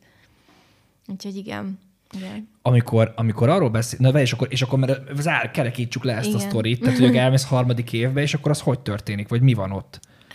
Az, az viszonylag olyan, olyan simán zajlott kivétel a harmad, harmadros, tehát az elsőn csak a Hegedűs D. Ült bent, a Marton László nem, meg egy beszédtanár, és, és igen, ott úgy arra emlékszem, hogy egész jól zajlott, bár a tanár úr mondta, hogy azért változtathatnék a repertoáromon, mert szerinte hülyeségeket írtam be a listámba, és hogy változtassak pár monológon, hogy ne azok legyenek, meg hogy elmondta, hogy mi a monológ, hogy ez nem az, hogy valakinek beszélsz, hanem az tényleg az, hogy egy az egyben egyedül beszélsz és gondolkodsz, egy ilyen hangos eszmefuttatás. És, és akkor ezt így megbeszéltük, elmentem másodrostára, akkor ott vittem a Sőt, már mindig vittem a tangó harmonikámat is, illetve csak harmonikának hívják hivatalosan. Mert ugye tánciskolába kellett tanulni valamilyen hangszeren, és akkor én a harmonikát választottam, és akkor ezt is így úgymond így meghatároztam magamnak, hogy akkor én megtanulom az ősszelérig babámat egy év alatt, és akkor én azt előadom majd a... Ez a, nagy harmonika. Igen, igen. És akkor én azt majd előadom ott a, a, a felvételin, úgyhogy ez, ez öm, meg is történt. Már borzalmasan sikerült, mert a harmonikában, ha izgulsz és elcsúszik az ujjad, akkor az kész haláltusa. Vagyis legalábbis, hogyha egy évet tanulod, akkor biztosan. De hát így röhögtek rajtam. Igazából tetszett nekik, szóval valószínűleg az, hogy az ember picit pofátlanabb próbál lenni, az, az biztosan egy jó pont, vagy hogy Igen? kicsit kitűnni Merészebb. abból. Igen, igen. Hogy tánccal kezd Igen, például. igen, igen, az, az biztos, hogy egy jó pont. És um, nyilván annyira nem, hogy mondjuk bemegy valaki, és azt mondja, én semmit se tanultam, kérdezzetek, szóval vannak ilyenek is, hát az, az nyilván nem jó pont. Ki kerül be egyébként? Tehát ez olyan misztikum, hogy, hogy van, aki tényleg mit tudom én, nem tudom mekkora múltal, meg névvel, meg ilyen sorozatba, olyan sorozatba, X-faktorba, mit tudom én mibe, nem kerül be, és aztán van valaki, aki most ezt ilyen nem ledegradálóan mm. mezeiként oda kerül, és hát úristen, gyere. Tehát, hogy, hogy itt mi a, mi, mi, mi a döntő, vagy mi alapján. Mm. Meg ugye az is kérdés számomra, aki nem tudja a hallgatók közül se, én sem vagyok teljesen biztos benne, hogy ugye ez a három rost, ez miből áll? Tehát, Igen. hogy miért három, és mi a három? Igen, hát a, az első rosta az olyan, mint egy rövid randi, igazából. Ez jól hangzik. Igen, egy villámrandi. Ö, ott ugye az a felkészülés, hogy te otthon megtanulsz általában öt, ö, öt dalt, ebből mondjuk az a jó, ha van népdal, van musical, van mondjuk operett, tehát minél több, minél Ezt színesebb legyen. Nem mondják meg, ez választható, csak a számok, számot mondják hát meg, öt hogy öt hoz. dal. Uh-huh. Igen, általában tíz vers szokott lenni, vagy tizenöt, ez is nyilván minél személyesebb tud lenni, tehát nyilván nem biztos, hogy nekem József Attila áll a legjobban, vagy az ő, tehát hogy ez, ez mindenkinek kicsit ilyen, de lehet egyébként, tehát hogyha van hozzá egy személyes kötődésed, lehet, hogy akkor Jó. te tudod legjobban elmondani, igen. Ö, és aztán még öt monológ. Ez is nyilván minél színesebb, tehát hogyha kíváncsiak a te öm, tragikusabb vonaladra, akkor azt is meg tudják nézni, de ha egy vígjátékibra, akkor azt is meg tudják. Úgyhogy ez fontos. És akkor az első rosta az igazából ebből áll, hogy ebbe belekérdeznek. Tehát te leadsz egy listát? Igen, meg az önéletrajzodat, és akkor bemész, kicsit beszélgetnek, oldani próbálják a hangulatot, uh-huh. És, és akkor azt mondják, hogy akkor, akkor, akkor mondjuk mondd el ezt a Petri György verset. És csak a színészetet nézik. Tehát itt nem néznek nagyon más, csak az, hogy te ezt hogyan tudod előadni? Nem, hát szerintem nagyon fontos az, hogy ő nekik, amikor te bemész, akkor mit jelentesz, és szimpatikus vagy-e, és milyen a fizimiskád, de ezt nem lehet tudni. Tehát ez tényleg azért mondtam többször, vagy azért használtam ezt a kémia dolgot, mert, mert valószínűleg minden osztályt indító, indító tanárnak teljesen más az, ami, ami felkerti benne Szubjektív. az érdeklődést. Igen, vagy van, hogy már ez amúgy nagyon furán hangzik, meg ilyen diszkriminatívnak, meg ilyenek, de igazából nagyon sokszor meg lehet mondani én is, hogyha ha már úgy, hogy felvettek minket, és néha ott voltunk felvételin, vagy láttuk a felvételizőket, akkor így tippeltünk, hogy na őt fölveszik, őt nem, őt föl, hmm. és az a durva, hogy nagyon-nagyon sokszor meg lehetett elsőre mondani.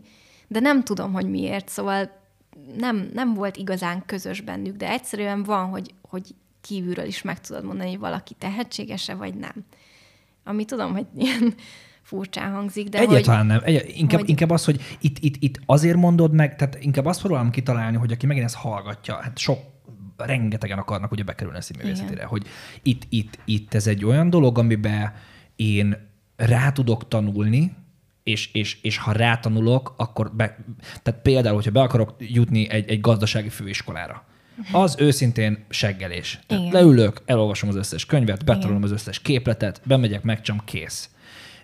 Itt azért egy, egy, egy karakterisztika, meg kell, kell, hogy itt te benne legyél. Tehát ezt nem nagyon tudod megtanulni. Tehát gondolom ők, ők azt is nézik, hogy te, mint ember beleillenél le az osztályba, beleillenél Persze, a színművészetibe. nézik az egészet is, meg, meg nézik a személyiségedet is, hogy, hogy az milyen, és igen, aztán amikor kezd kialakulni, hogy, hogy, hogy már milyen emberek, akik mondjuk biztosan, akkor ahhoz nyilván több ugyanolyan embert nem fognak beválogatni. Tehát ez szerencsén is múlik azért nagyon sokszor, de hát igen, ez az, amire azt mondják, hogy ez nem egy tanulható dolog, ez vagy érződik, hogy van valami közöd ehhez, mm. vagy nem, de, de, de az is lehet, igen, hogy simán fejlődik az ember, tehát, hogy ezért nehéz megmondani, hogy most van-e érdem, érdemes-e még egyszer jelentkezni, vagy nem érdemes, Na ilyenek, az, mert hogy fejlődik az. közben egy ember, tehát uh, nyilván egy alap tehetség, vagy egy alapérzéknek muszáj, hogy, hogy az meglegyen, amit hát ők döntenek el, hogy megvan-e vagy mm. sem.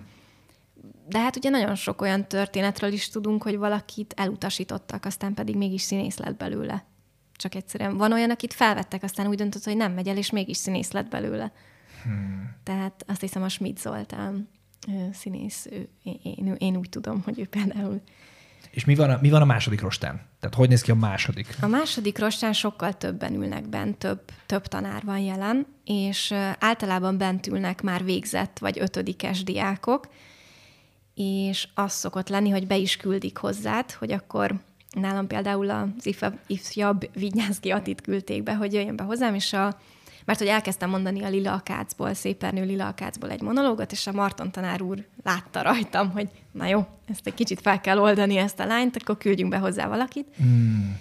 És akkor az Ati, hát ő elkezd improvizálni, kicsit így bele mond dolgokat, nekem pedig arra reagálnom kell, és nyilván az a jó, ha minél jobban egyrészt tudsz rá reagálni, de másrészt nem térsz el teljesen a tárgytól, tehát valahogy belecsempészed kicsit a, a tehát ő hoz valami új vonalat, amire neked rá kell állni, de, de azért neked is vinned kell a saját vonaladat, és hát itt kell megtalálni a jó egyensúlyt, hogy, hogy, hogy te ne ragaszkodj csak azért is végig mondom a lila akátot. Ez, ez, ez, ez, ez, ez hogyan kell elképzelni? Tehát mibe, tehát hogyan tud ő, tehát mondjuk a monológban... vagy? Igen, igen. Tehát ez hogy fizikailag hogy néz ki? Gyakorlatilag. Most próbálok visszaemlékezni, hogy hogy volt. a szövegre se tudok annyira, de van benne például egy ilyen kifejezés, hogy liptai túró. És akkor ott ült az at, és akkor így elkezdett erről beszélni, hogy mi ez a liptai túró, mi ez a... És akkor én erről így tudod, és ami esz, eszedbe jut így egyből, tehát nyilván nem, nincs ilyen várakozási idő, elkezdtem valami zöld takonyról beszélni, aminek egyébként semmi közel nyilván a liptai túróhoz, de így muszáj volt feltalálnom Értem. magamat. A, tehát te mondod a monológot, és ő belemond, Igen. és te nem igaz, nem tudod. Hát meg úgy kezelem, mint a, mint a szerelmemet a monológban, tehát akkor Aha. elkezdtem hozzá beszélni. Aztán elkezdett egy labdával dobálni, azt hiszem, meg már, mint hogy így nekem így, hogy akkor labdázzunk, és akkor akkor meg kergetőztünk, tehát hogy így próbál egyszerűen így ebből a monológ mondásból így kizökkenteni. És ennek mi a célja? Hát azt nézik meg, hogy mennyire vagy egyrészt mennyire tudsz a jelenben lenni, és, és reagálni a másikra, a partnerre, mennyire tudsz figyelni a partnerre. Mm, meg a második rostán azt is nézik, hogy mennyire vagy instrukcióérzékeny, tehát ott már nagyon sokszor például Jean, Zsámbéki tanár úrnál volt, hogy vittem ilyen skandináv gyerekverseket, ilyen svéd gyerekverseket vittem. És, egy lab, és akkor megkérte, hogy üljek rá a labdára, és így azon rugózzak, és mondjam, és legyek egyre kisebb. Tehát először tíz éves, aztán hét, aztán öt, aztán hat, most már csecsemő, nem tudom. És akkor nyilván azt nézik, hogy én erre tudok-e reagálni egyből, hmm. amit, amit mondanak rá. Úgyhogy a második az már egy ilyen, ott szurkálódnak rendesen, meg már belekérdeznek dolgok. Tehát az már egy második randi. Aha, tehát ott már egy kicsikét mélyebben megismeritek egymást. Igen. Kicsikét megy a... Igen, meg ott, ott szerintem ez a legfőbb dolog, hogy azt nézik, hogy tudsz-e azért improvizálni, kizökkenthető vagy-e, ott már megcsillan, hogy van-e humorod, vagy uh-huh, nincsen. Uh-huh, uh-huh. Ami... Meg akkor inkább, ha jól érzem, azért a második rész az már inkább a, a tehetségről szól, nem a megtanulásról, igen. hanem már arról szól, hogy van-e hogy benned hogyan valami. tudod, igen, igen. igen, így kamatoztatni, és akkor a harmadikat meg úgy hívjuk, hogy együttélés.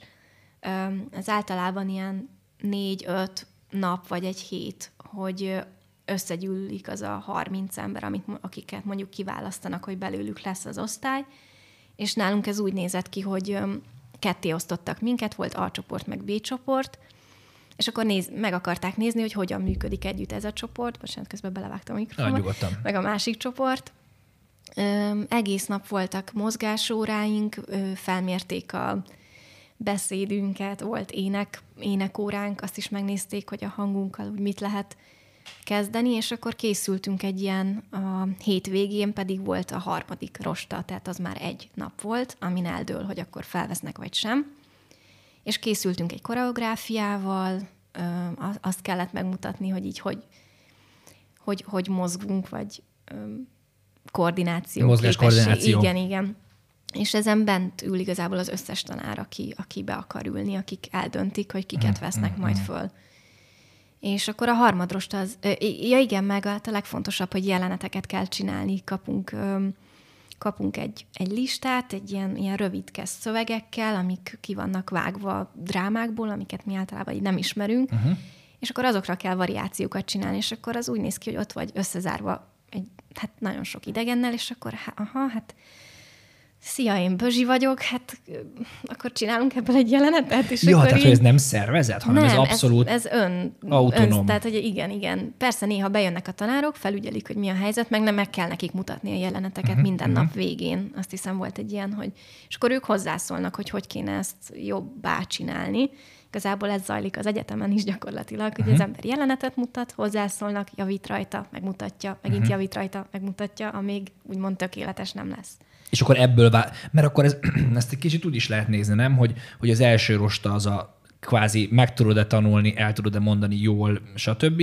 Második az az, hogy megvan-e benned az, ami, be igazából meg, mert látjuk, hogy tanulni igen. már tudsz, meg tudod, el tudsz szépen mondani, artikulál, stb. Igen, igen. Eljössz ide, megvan-e benned az, ami, igen. és ha az is megvan, akkor tudsz-e azokkal együtt dolgozni, igen, akik abszolút. benne lennének? Igen, hogy tudtok-e, hogy tudtok együtt dolgozni, meg együtt működni, meg hát azért ez egy nagyon-nagyon fárasztó hét, nyilván főként lelkileg egyébként, vagy egy elég nagy stressz, hogy tudod, hogy a végén eldől, hogy most igen vagy nem, végig dolgozni kell, nagyon fárasztó tényleg, mert egész nap ott vagy bent az egyetemen, egy csomó idegennel, és, és nagyon frusztráló is tud lenni, és akkor ez igazából nem feltétlenül az, hogy na, ki volt a tehetséges, és akkor őt felvették, hanem az is, hogy ezt hogy gyűröd le Nekem például ez nagyon rossz volt ez a hét, tehát én nagyon rosszul éltem meg, én azt éltem meg, hogy úristen, nincs ötletem, pedig egy olyan embernek tartom magam, akinek általában úgy jönnek az ötletek, semmi ötletem nem volt a jelenetekre, amiket megcsináltam abban, nagyon rosszul éreztem magam, úgyhogy a mai napig gondolom, hogy nem emiatt vettek végül föl, hanem a Lila Akác monológ miatt. De, de, de tényleg nagyon fárasztó volt, és akkor hajnalba hazamentem, azon gondolkodtam, hogy hogy kéne megcsinálni a kolbászos jelenetet, amiben bele van írva a két kolbász, meg mm. tehát egy ilyen nagyon-nagyon intenzív meló, ami egyébként aztán az első két év is nagyjából ilyen nagyon intenzíven zajlik. És, és akkor ez a harmadrosta, hogy ezeket a jeleneteket megmutatjátok, megmutatjátok a tánckoreográfiát, és utána még egyenként felhívnak a színpadra, és ahogy az első rostán is volt, belekérdeznek énekbe, monológba, versbe, és akkor, e, illetve még volt egy videófelvétel, amit lejátszottak, mielőtt felmentél a színpadra, az Ódrira, amit a Forgás Péter készített velünk, és ilyen random témákról beszélgetett velünk az egyik teremben. Tőlem azt hiszem azt kérdezte, hogy mikor sírtam utoljára, vagy legutóbb, meg, meg ilyesmik voltak benne. Uh-huh és akkor azt levetítik, és utána van ez az egyéni megmutatkozás. Most lehet, hogy ilyen nem érthető, amiket Abszolút érthető, érthető, abszolút, abszolút, abszolút. Mert nekem ilyen tiszta a fejembe, de aztán... Ne, abszolút érthető. És akkor a végén, hogy mindenki lement, eltelik kettő, három, négy, hét, nem tudom hány óra, ez változó, mert ugye megvitatják, hogy akkor ki legyen a következő ja, nem osztály. hét, hanem óra telik el. Óra. Ja, igen, azt hiszem, hogy eltelik három, négy, hét. Nem, nem, nem. igen, igen, igen, óra, óra telik el, és hát az borzalmas, mert ott ültök így harmincan, és nem tudjátok, ott, hogy mi lesz. Nem mondod. Aznap, igen, a harmadrosta végén, tehát a, eltelt az öt nap, vagy mikor mennyi, és akkor ott vagytok az utolsó nap, lement a koreográfia, lement minden, és és akkor együtt vártok, hogy mi lesz, és hát az iszonyatosan idegörlő elmegy így nem tudom hány óra, és, és akkor én már felhívtam a szüleimet például, hogy semmi baj, valószínűleg nem fog bekerülni, eléggé elrontottam. Egyébként az volt, hogy nem akartam bevinni a harmonikámat aznap, mert már tök rég nem gyakoroltam, és biztos voltam benne, hogy amúgy se fogják kérni, meg úgy minek. De leraktam a színpad szélére. és már lement a monológ, lement a vers, meg minden, és kérték, hogy na, akkor harmonikázzak egyet. Mondtam, úristen, nem hiszem el. Jó, fel, akkor felvettem a harmonikát, nekiültem, hogy na, ősszel írik babám, hogy is van. és, és hát teljesen elrontottam, de hogy így azt hiszem, hogy így becsuktam a szememet már minden, mindegy alapon, és úgy játszottam a harmonikán teljesen hamisan, meg minden, szerintem röhögtek igazából rajtam. És akkor tudtam, hogy na jó, hát így biztos, hogy nem fogunk. Tényleg már becsukott szemmel játszottam, hogy elképzellek. talál a fel. És közben a harmonika megy hamisan mindenfele. Úgyhogy én ott így teljesen lemondtam Tökre elképzelek, így felhúzod a harmonikát, ó, basszleg, ezt Ráadásul kérik. volt még egy ilyen nagyon izgalmas dolog, hogy ugye az elején említettem, hogy a Hegedűs Géza kérte, hogy cseréljek repertoárt, tehát cseréljem le a monológiaimat és az elsőben benne volt a macska a forró bádogtetőmből, a Margaret monológ, és eltelt egy hónap, én lecseréltem a repertoáromat, és akkor Gubánica véletlenül a rossz listát hozta, az előzőt. És ugye én rá sem néztem a monológra, és már ugye azt is mondtam, hogy nagyon gyorsan tanulok, de nagyon gyorsan felejtek. Igen. És akkor mondták, hogy na, akkor legyen ez a macska a forró bádogtetőn, abba kezd bele Szonya. És így teljesen leizadtam, hogy úristen, egy hónapja nem néztem át. Én, én biztos, hogy nem emlékszem. Most kéne szólnom, hogy talán ez a hogy ez, azt kérték, hogy cseréljem le, és én már nem is ezzel jöttem. Hát mondom, biztos ez is egy ilyen vizsga, hogy én erre hogy reagálok. Egyébként nem az volt, csak tényleg elrontottak, szóval ez nem, nem ilyen teszt akart lenni. De én meg így féltem azt mondani, hogy ne haragudjanak, de én ezt már nem tudom.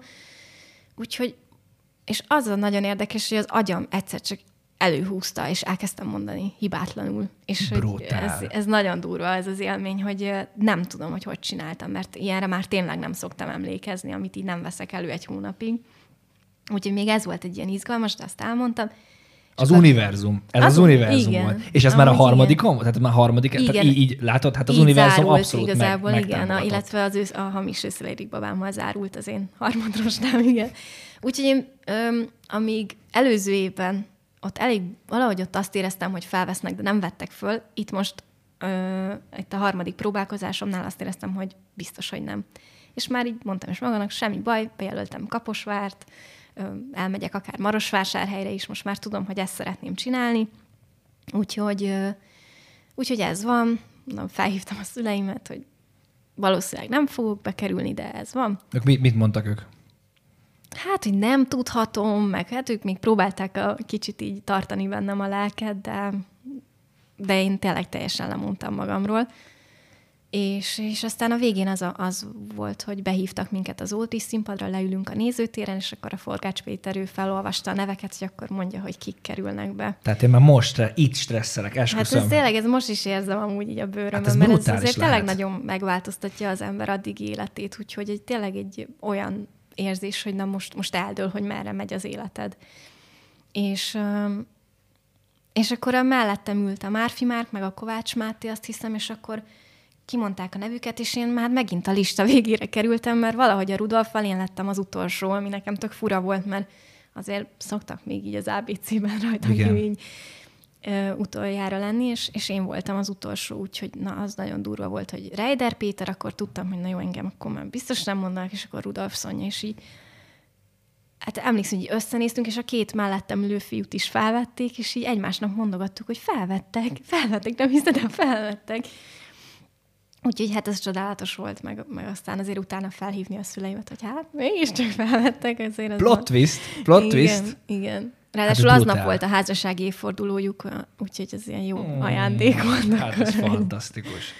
Nagyon, tudod, nekem nagyon érdekes, és egyébként ezért, tehát tényleg ugye beszélgettünk már az autóból ide felé, hogy miért csináljuk ezt a podcastot, tehát egy ilyen sztorit meghallgatni, tényleg azt, azt érzem, hogy, hogy ugye az embernek, nem, de ezt is akarom majd mindjárt kérdezni egyébként, hogy hogyha azt mondod, hogy Rudolf Szonya, á, biztos bekerül mindenhova. Tehát, hogy á, biztos felveszik elsőre az egyetemre, biztos bekerül elsőre izébe. Tehát, hogy van egy, van egy, szerintem van nem csak most te veled, hanem mm. általánosságban lehet egy ilyen kép, Igen. és hogy azt végighallgatni, hogy baszki, min mész keresztül, vagy min megy keresztül bárki, aki ennek ezt meg akarja csinálni, és tök mindegy, hogy hogy hívják, és Igen. tök mindegy, hogy honnan jön, és tök mindegy, hogy nem végig kell ezen menni, és ezt végig kell csinálni, és szerintem nagyon sok embernek óriási energiát ad, hogy, hogy tényleg ezt így elmeséled. És Igen. az, hogy, hogy mondod, hogy, hogy ugye akartál menni Kaposvára, hogyha esetleg ez nem jön össze, akkor meg volt a fejedbe, hogy, hogy mielőtt tovább megyünk, szerintem az tök jó lenne, hogyha úgy elmondanád, ha van ilyen, hogy mi az, amit te így, tehát mit tudnál mondani, azért három év, igen. Három évig Igen. te úgy lebegtél. Tehát persze csináltad a dolgod, meg minden, de hogy, hogy mit tudsz annak mondani, aki ott van, és azt mondja, hogy nem vettek fel, és én tudom, hogy ez az életem, tehát tudom, hogy ezt akarom, ebbe vagyok, hogy mit csináljon, vagy...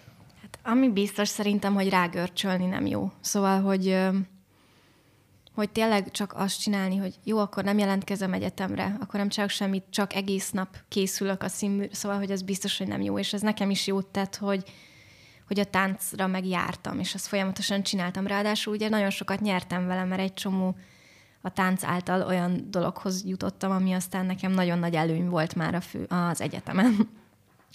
Így mozgás szempontjából, tehát már nagyon nagy alapom volt.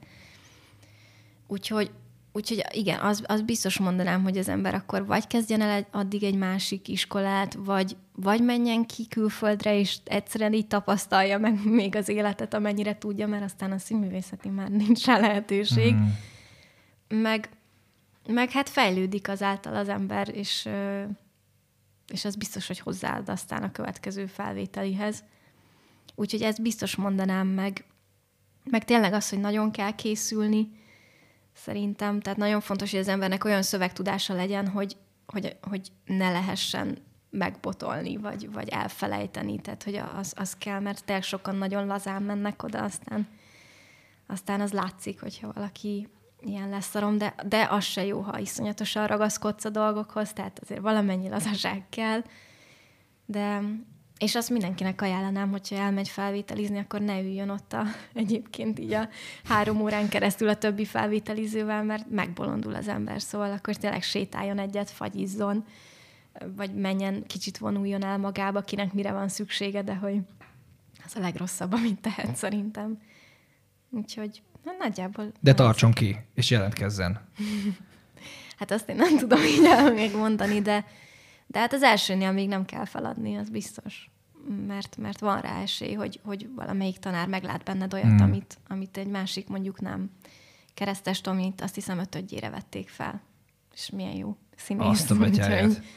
Én azt valahogy tudod, nekem az, az, ahogy az elején is mondtam, nekem az a nagyon fura, hogy én, én mindig is olyan voltam, és olyan vagyok, hogy megyek, csinálom, és azt hiszem, hogy az életben, hogyha mész, és tényleg, tényleg az, hogy, hogy ugye 90%-ban showing up, ugye ezt mondják a nagyok, hogy tényleg nagy része az egésznek az, hogy legyél ott, és csináld. Tehát bármi azt csináld. És hogy, hogy valahogy azt látom, és úgy sajnál, sajnálom, ezt nem mondhatok ilyet, de hogy valahogy úgy sajnálom is azokat az embereket, akik legyen színművészeti vagy bármi, hogy az nem egy cél, vagy nem tudom, ez egy, ez egy állomás a célba, hogy bekerülök a színművészetére. De hogyha én színész akarok lenni, akkor, és javíts ki, akkor, akkor nem ez az egyedüli irány. Tehát, Igen, hogy az, az, egy, az, egy, az egy köztes cél, hogy legyen. Csak nehezebb a másik, de amúgy nem. nem de hát, hogyha ez nem megy, ha ez nem megy, akkor nem. Tehát, hogyha van egy álmom, színész akarok lenni, és ez az ajtó nem működik, akkor baszki kutya kötelességem az, hogy akkor megyek, keresek egy másik ajtót, és Igen. keresek egy másik ajtót.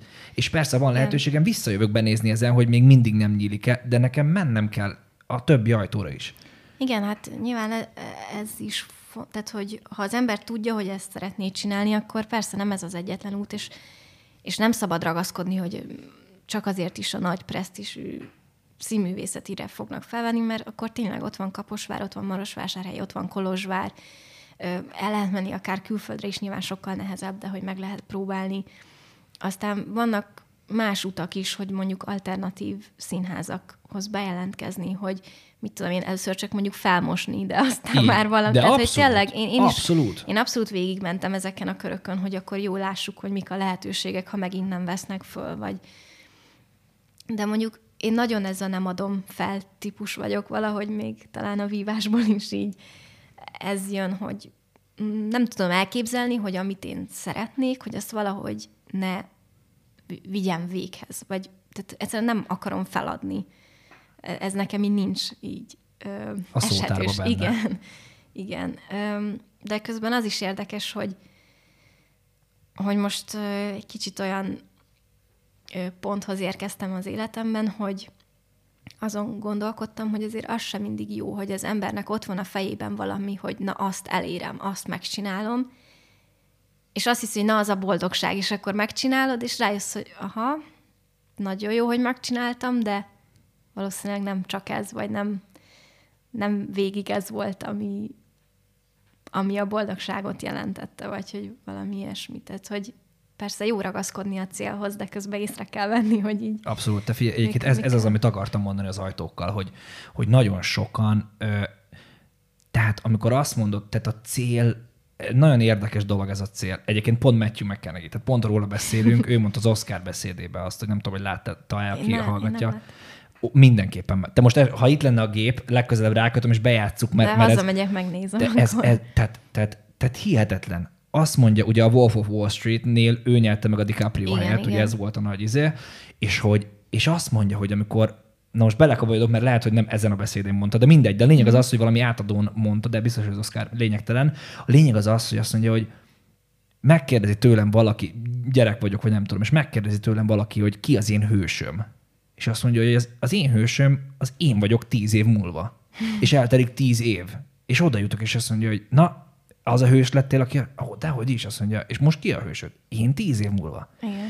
És azt mondja, látod, nem fogok elérni. Tudom, tudom, hogy soha nem fogok az lenni, akit akarok, de pont ezért megyek állandóan előre, és a célom az nő, és nő velem. Tehát ahogy én növök, nő a célom. És hogyha belegondol valaki, gyerekkorunkban mennyi pénz volt 20 ezer forint mondjuk? Mennyi pénz volt az? Hát úristen, tudok belőle venni egy távirányítós helikoptert, meg egy nem tudom, egy babát, meg egy bármit.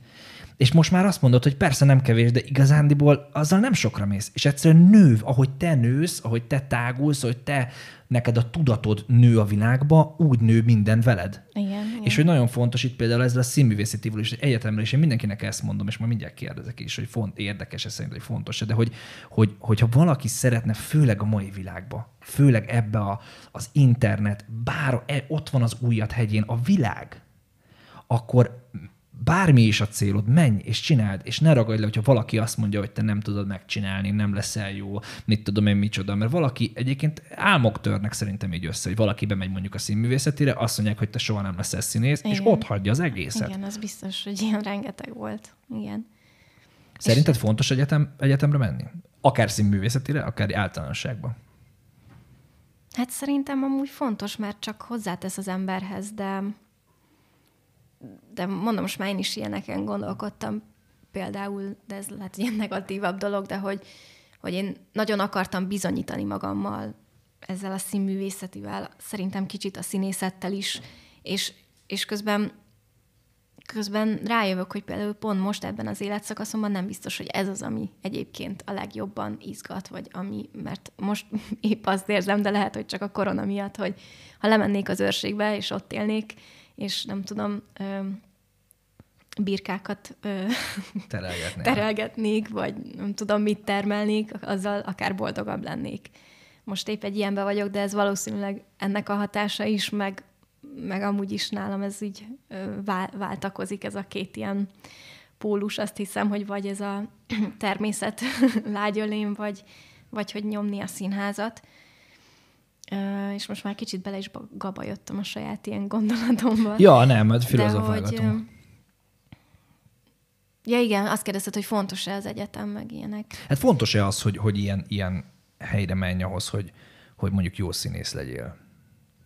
Nem, egyébként nem, én nem gondolom. Pe, ö, persze, sokat tanul az ember a tanároktól, de ugye azért legfőképpen azért is ment az ember a színművészetire, mert kapcsolatot épít. Így van és, és hát azt végül is máshogy is meg lehet tenni. Persze nehezebb út, meg rögösebb, mondtam, hogy mondjuk alternatív színháznál így elkezdeni bekéreckedni, próbát nézni.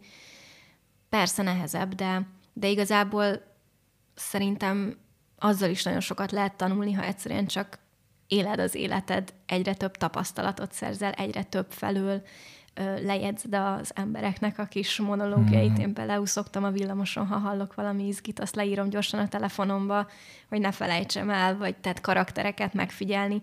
Igazából ez az, ami szerintem a színművészetiből például hiányzott, hogy annyira elvette az életemet, annyira minden időnket ö, kérte tőlünk, ö, hogy, hogy megélni csak simán ilyen dolgokat már nem, nem is maradt ideje az embernek, vagy tapasztalni olyan dolgokat, amiket még kellett volna pont ennyi idősen, ilyen 18-20, nem tudom hány évesen, azt, azt nem tudtunk, mert annyira bezárt az egyetem, és magánéletileg is elég nehéz, mert így el kell jönni szülinapokról, mert hogy mondjuk vizsgára készül, szóval hogy nagyon felül, felül ír mindent, ami meg szerintem nem jó.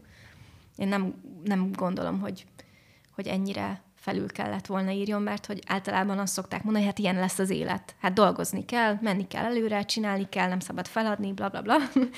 és persze van benne igazság, de igazából kijössz az egyetemről, és fele annyira sincs hajtás, mint ami az egyetemen volt. Tehát sőt, azzal szembesül az ember, hogy várjunk, hát oké, van délelőtt próbám, és akkor mit csinálok a nap hátra levő részében? Szóval én pont, amikor beszélgettem végzős diákokkal, meg most már én is tapasztalom, akkor pont ez volt a nehéz, hogy egyszer csak ránk zúdult egy ilyen szabadidő, hogy úgyhogy, úgyhogy ez például én, én tényleg szerettem az egyetemre járni, meg nagyon sokat köszönhetek tanároknak, meg tapasztalatoknak, de, de, de egy kis időt, mint ahogy mondtad, hogy az idő az még egy előbbi beszélgetésben, hogy ez milyen fontos, és hogy, hogy azt kicsit sajnálom, hogy eltelt öt év, és, és hogy úgy másra nem maradt időm mellett. Másképp csinálnád? Mm, nem, egyébként valószínűleg nem csinálnám másképp. Szóval mégis azért vagyok az, aki, mert én ezeket éltem meg, meg ezeket éltem végig, meg amúgy izgalmas volt, úgyhogy talán nem, amúgy. Mi az, amire, mi az, amire így vissza, most amikor ezekről így mondod, mi az, amire visszagondolsz, hogy bár csak ezt csináltam volna, vagy, vagy bár csak erre lett volna időm? Hát azt amúgy még sajnálom, hogy mondjuk, hogy mondjuk nem ut- utaztam még el, még előtte mondjuk még egy évet valahová, vagy hogy, hogy kicsit nem láttam többet a világból még, még színmű előtt, mert most, hogy most ugye már nehezebb ez, maximum nyáron ugye van a színésznek lehetősége arra, hogy így utazzon. Úgyhogy, úgyhogy valószínűleg a, a, az egy kicsit hiányzik. Igen.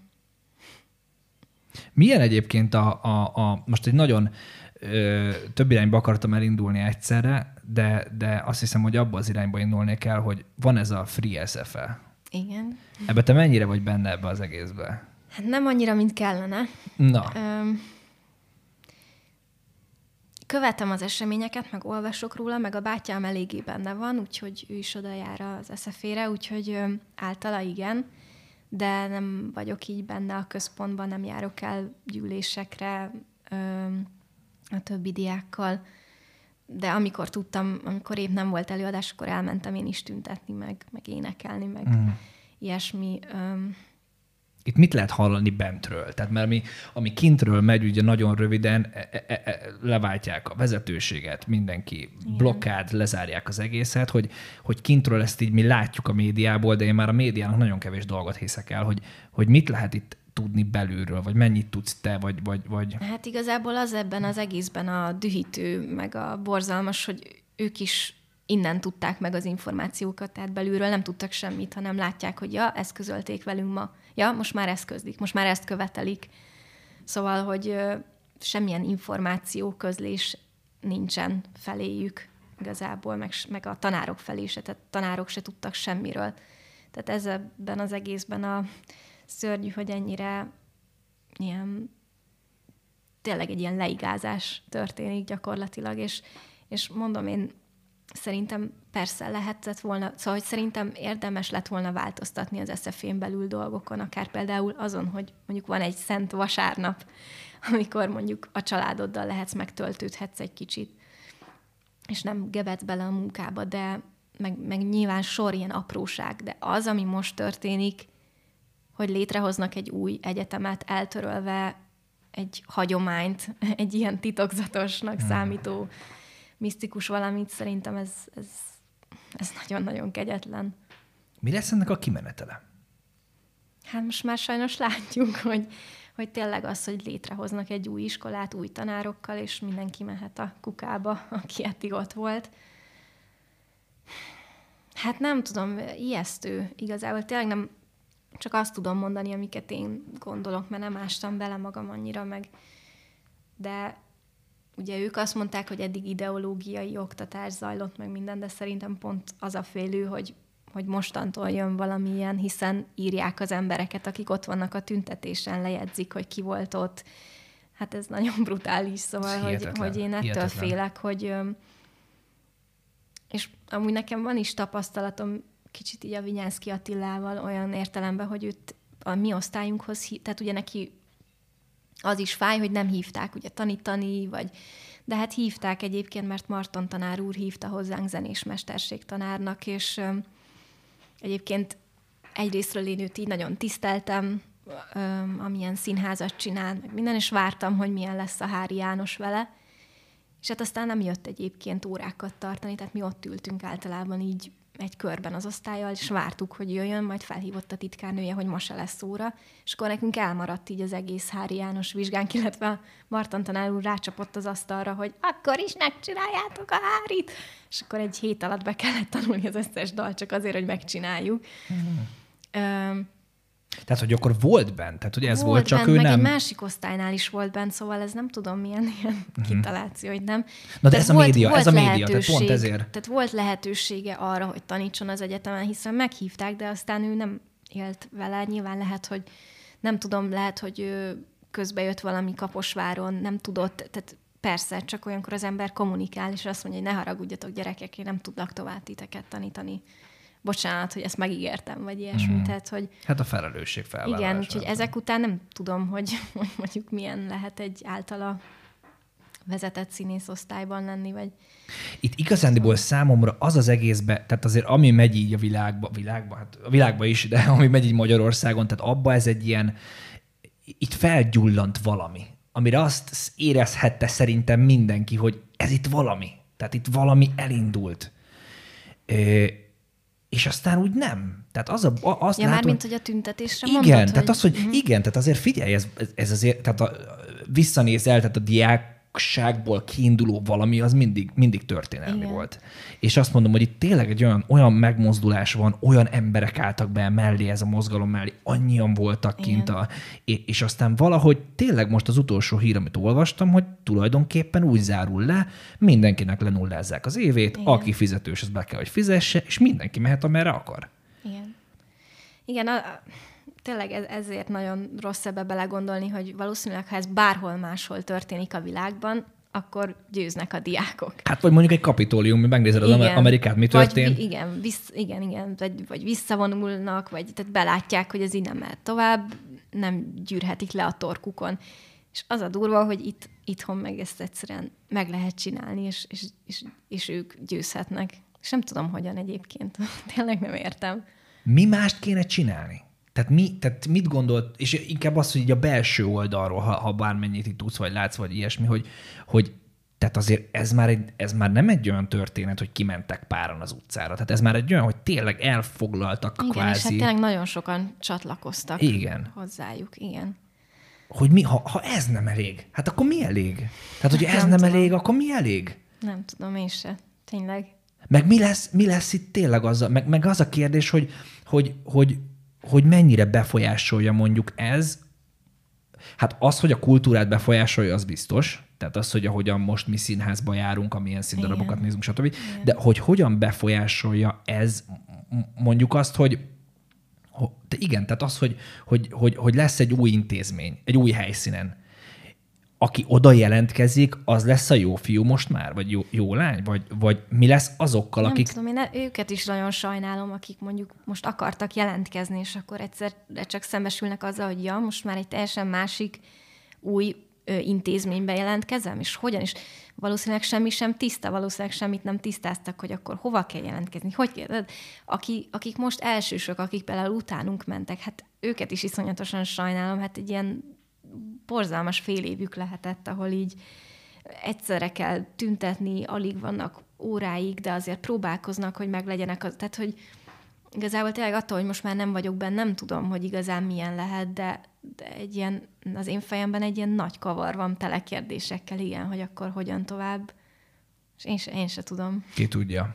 Hát igen. én tényleg azt tudom mondani, hogy, hogy reméljük, hogy, hogy, hogy, hogy jó irányba megy, illetve, hogy, hogy, hogy lehet, hogy majd akkor test, testvéredet, vagy bárkit behívunk, mert ez egy érdekes téma szerintem látni, hogy mi megy a színfalakon belül, Igen. mert az a baj, hogy, hogy én nagyon nem bízom abba az információba, amit a médiai közvetít, mert, mert mindenki húz valamerre, és ez, és ez úgy valahogy elcsorbítja valamelyik irányba mindig a, a történetet.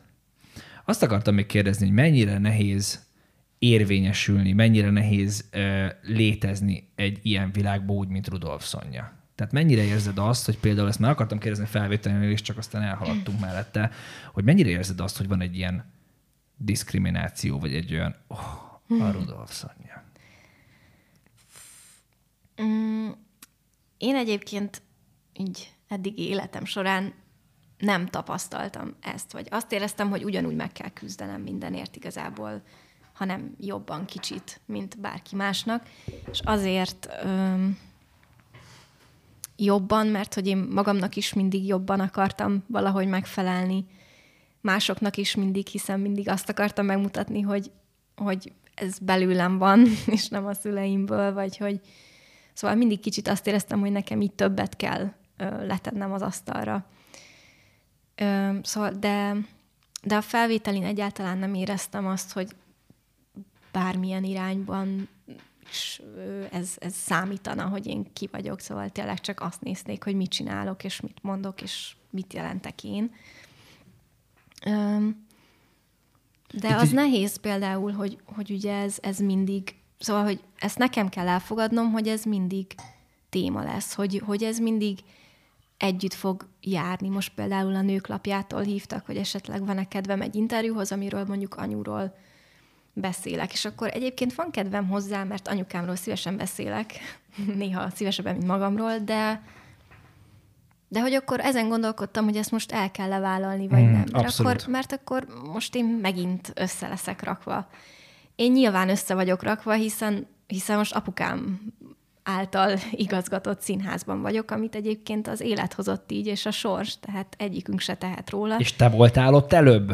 Igen, igen, de hogy nyilván, és akkor nem tudom, ezzel, ezzel valószínűleg végig fogom küzdeni az életemet, meg azzal, hogy nekem kicsit azt érzem mindig, hogy többet kell. Meg úgy igazából az is érdekel, hogy az egy dolog, hogy, mert ez már kiforrott része ennek.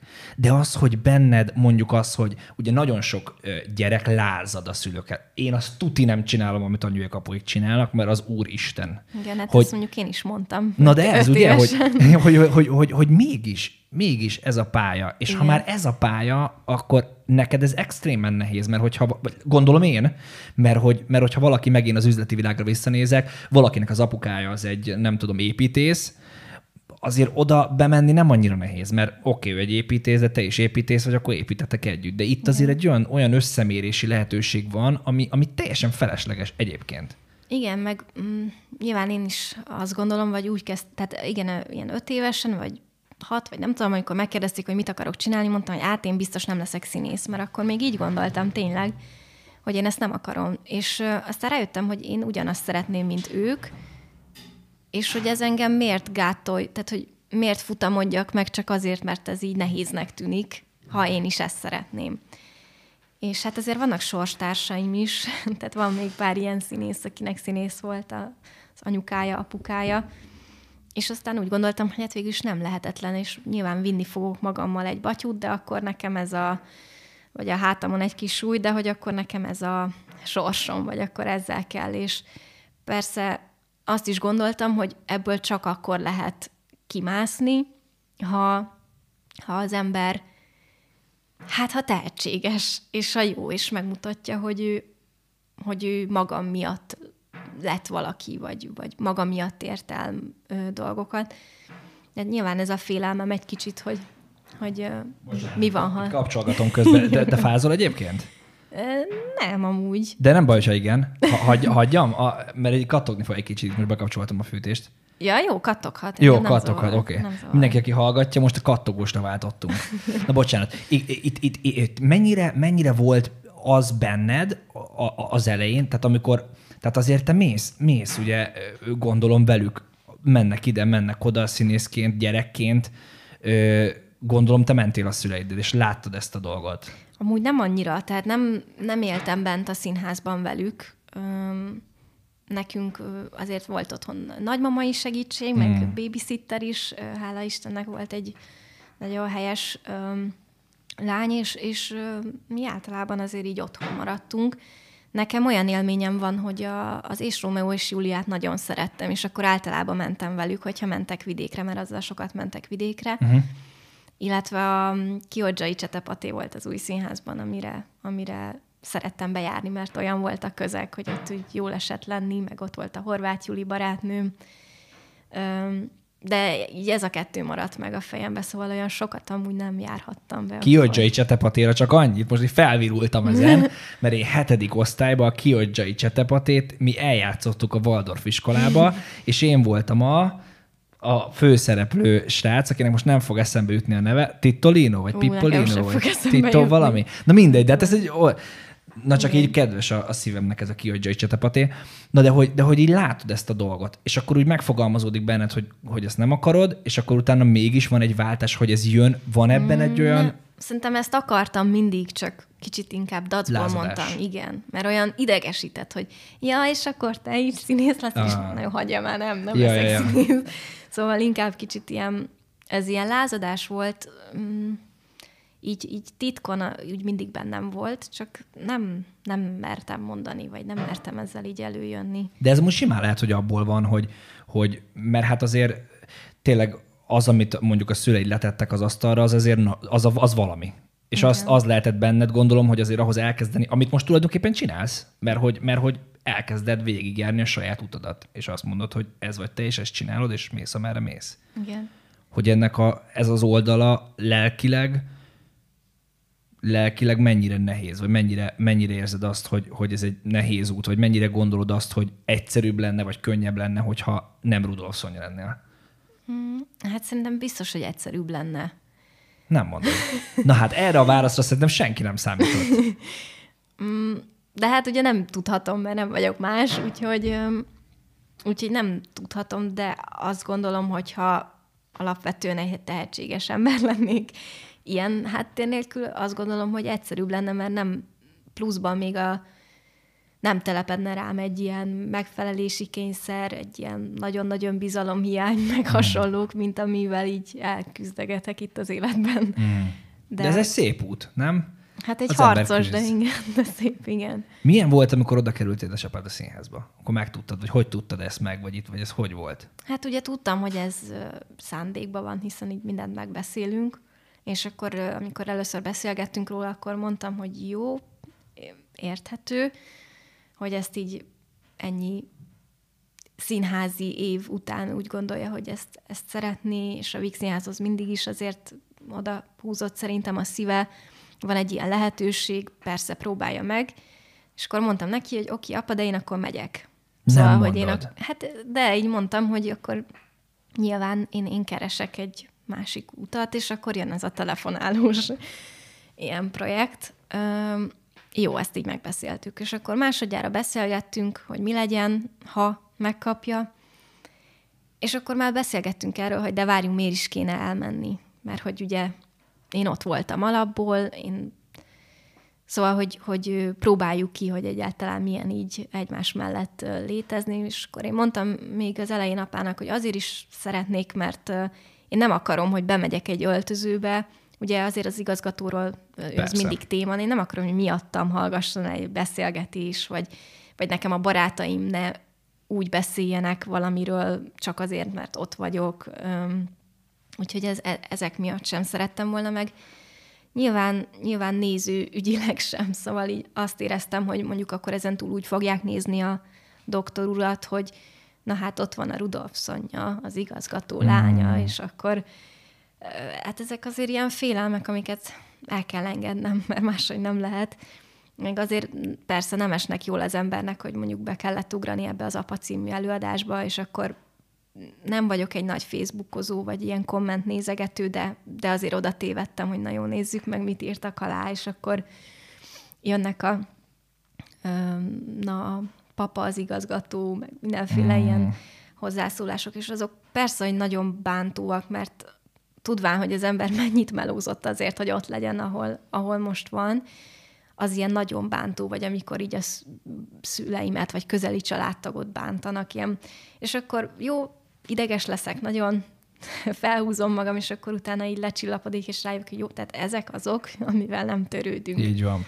Tehát, hogy az, hogy ül valaki otthon a segén, egész nap unatkozik, és odaír valamit, igen. Ez van. Nem, meg igazából nem is érdekel. Szóval az a lényeg, hogy én tudom, hogy mit tettem, hogyan alakult az élet. Apa is tudja, hogy ő mennyire tisztességesen, meg hogy csinálta, amit csinált, és ennyi. És igazából ennyi embernek kell tudni, és Hát a színházban meg senkitől egy rossz szót nem kaptam soha. Ez fantasztikus. Úgy, Egyébként ez érdekelt, mert, hogy, mert még visszakanyarodnék azért, hogy hogyan prezentálódik ez. Tehát az, hogy figyelj, hogy van ez a lehetőség, és akkor én, én ezt csinálnám, és hogy, és hogy akkor és hogy akkor mi? Tehát mi megy át benned, hogy hát gondolom az megy át benned, hogy Úristen, nem? Vagy mi megy át benned? Hát ez azért már szóval, hogy eltelt elég sok idő, amikor ez így fel-fel csillant ez a lehetőség, vagy ez a... Um, úgyhogy, úgyhogy volt rá így idő emészgetni, nem volt mhm, annyira hirtelen. Um, hát persze volt egy ilyen kis pici rossz érzés, hogy várjunk, akkor nekem most ott kell hagyni a Igen. színházat, amit én már megszerettem, meg ahol megszerettek. Hát meg az, hogy ahol... bedolgozod magad. Igen. Tehát ez egy ilyen véletlenek kvázi egybeesése, nem, hogy tényleg az, hogy most halljuk, hát ez fantasztikus, kiárod az utat, háromszor jelentkezel, végignyomod az iskolát le, bekerülsz, és hát két évig vagy gyakornok. Tehát, hogy nem arról van szó, Igen. hogy te egy odamész egyik pillanatra a másikra, és kiépítesz, ugye az, amiről beszélgetünk eddig, hogy építed a Rudolf Szonyát, Igen. És akkor egyszer csak ez kereszteződik ez az út. Igen, igen. Igen, hát egy kicsit sokkoló volt, főleg, hogy amúgy akkor próbáltuk a Zsótér Sándor rendezésében a doktor ami nekem először volt egy ilyen nagy, nagy szerep igazából a Víg Színházban. Úgyhogy még azzal is meg kellett birkózni, meg akkor épp volt ez az igazgató választás, és akkor kicsit az is, úgyhogy ez egy picit sok volt, azt éreztem így egyszerre, mert akármennyire tényleg nem kaptam semmilyen rossz szót, egyszerűen az úgy, azért amikor úgy mész be egy színházba, hogy tudod, hogy úgy a te apád, meg, meg, meg a jelenlegi igazgató így versenyben van, úgymond, akkor az olyan, hát olyan feszültségkeltő, igen. Ez csak vagy neked volt az, vagy ez az volt? Volt egy, azért egy feszült hangulat volt, vagy egy ilyen mm, nem volt olyan jó hangulat a színházban ez alatt, az időszak alatt, úgyhogy igen, nem csak nekem. Őrség. Beszélgettünk az autóba idefelé, hogy odáig vagy az őrségér. Igen. Ott van egy, van egy ilyen családi kis kuckó, vagy? Igen, van egy családi házunk. Ez úgy kezdődött, hogy én három éves voltam, amikor, amikor a szüleim nézegették, hogy hát hova kéne menni utazni, ugye pénz annyira arra nem volt, hogy külföldre, és akkor valaki ajánlotta nekik az őrséget, és ott, ott egy, egy házat, amit, amit ki lehetett bérelni.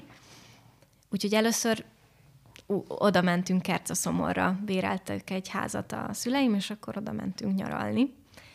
Úgyhogy ott, ott, ott szerettek bele az őrségbe, meg én is. Átmentem mindig Rózsika néniékhez a szomszédba, mert ott volt rengeteg kis csibe, meg tehén, meg minden, és hát nyilván így egy városi lánynak az egy ilyen úristen maga a paradicsom volt. De ez kell, Kutya, kutya kell. cica, minden, igen. Én azt gondolom egyébként, én, én, én, én abszolút falusi gyerek vagyok. Tehát én tényleg a falu faluján nőttem fel ilyen tizen, nem tudom, éves koromig, és én azt gondolom, hogy ez kell.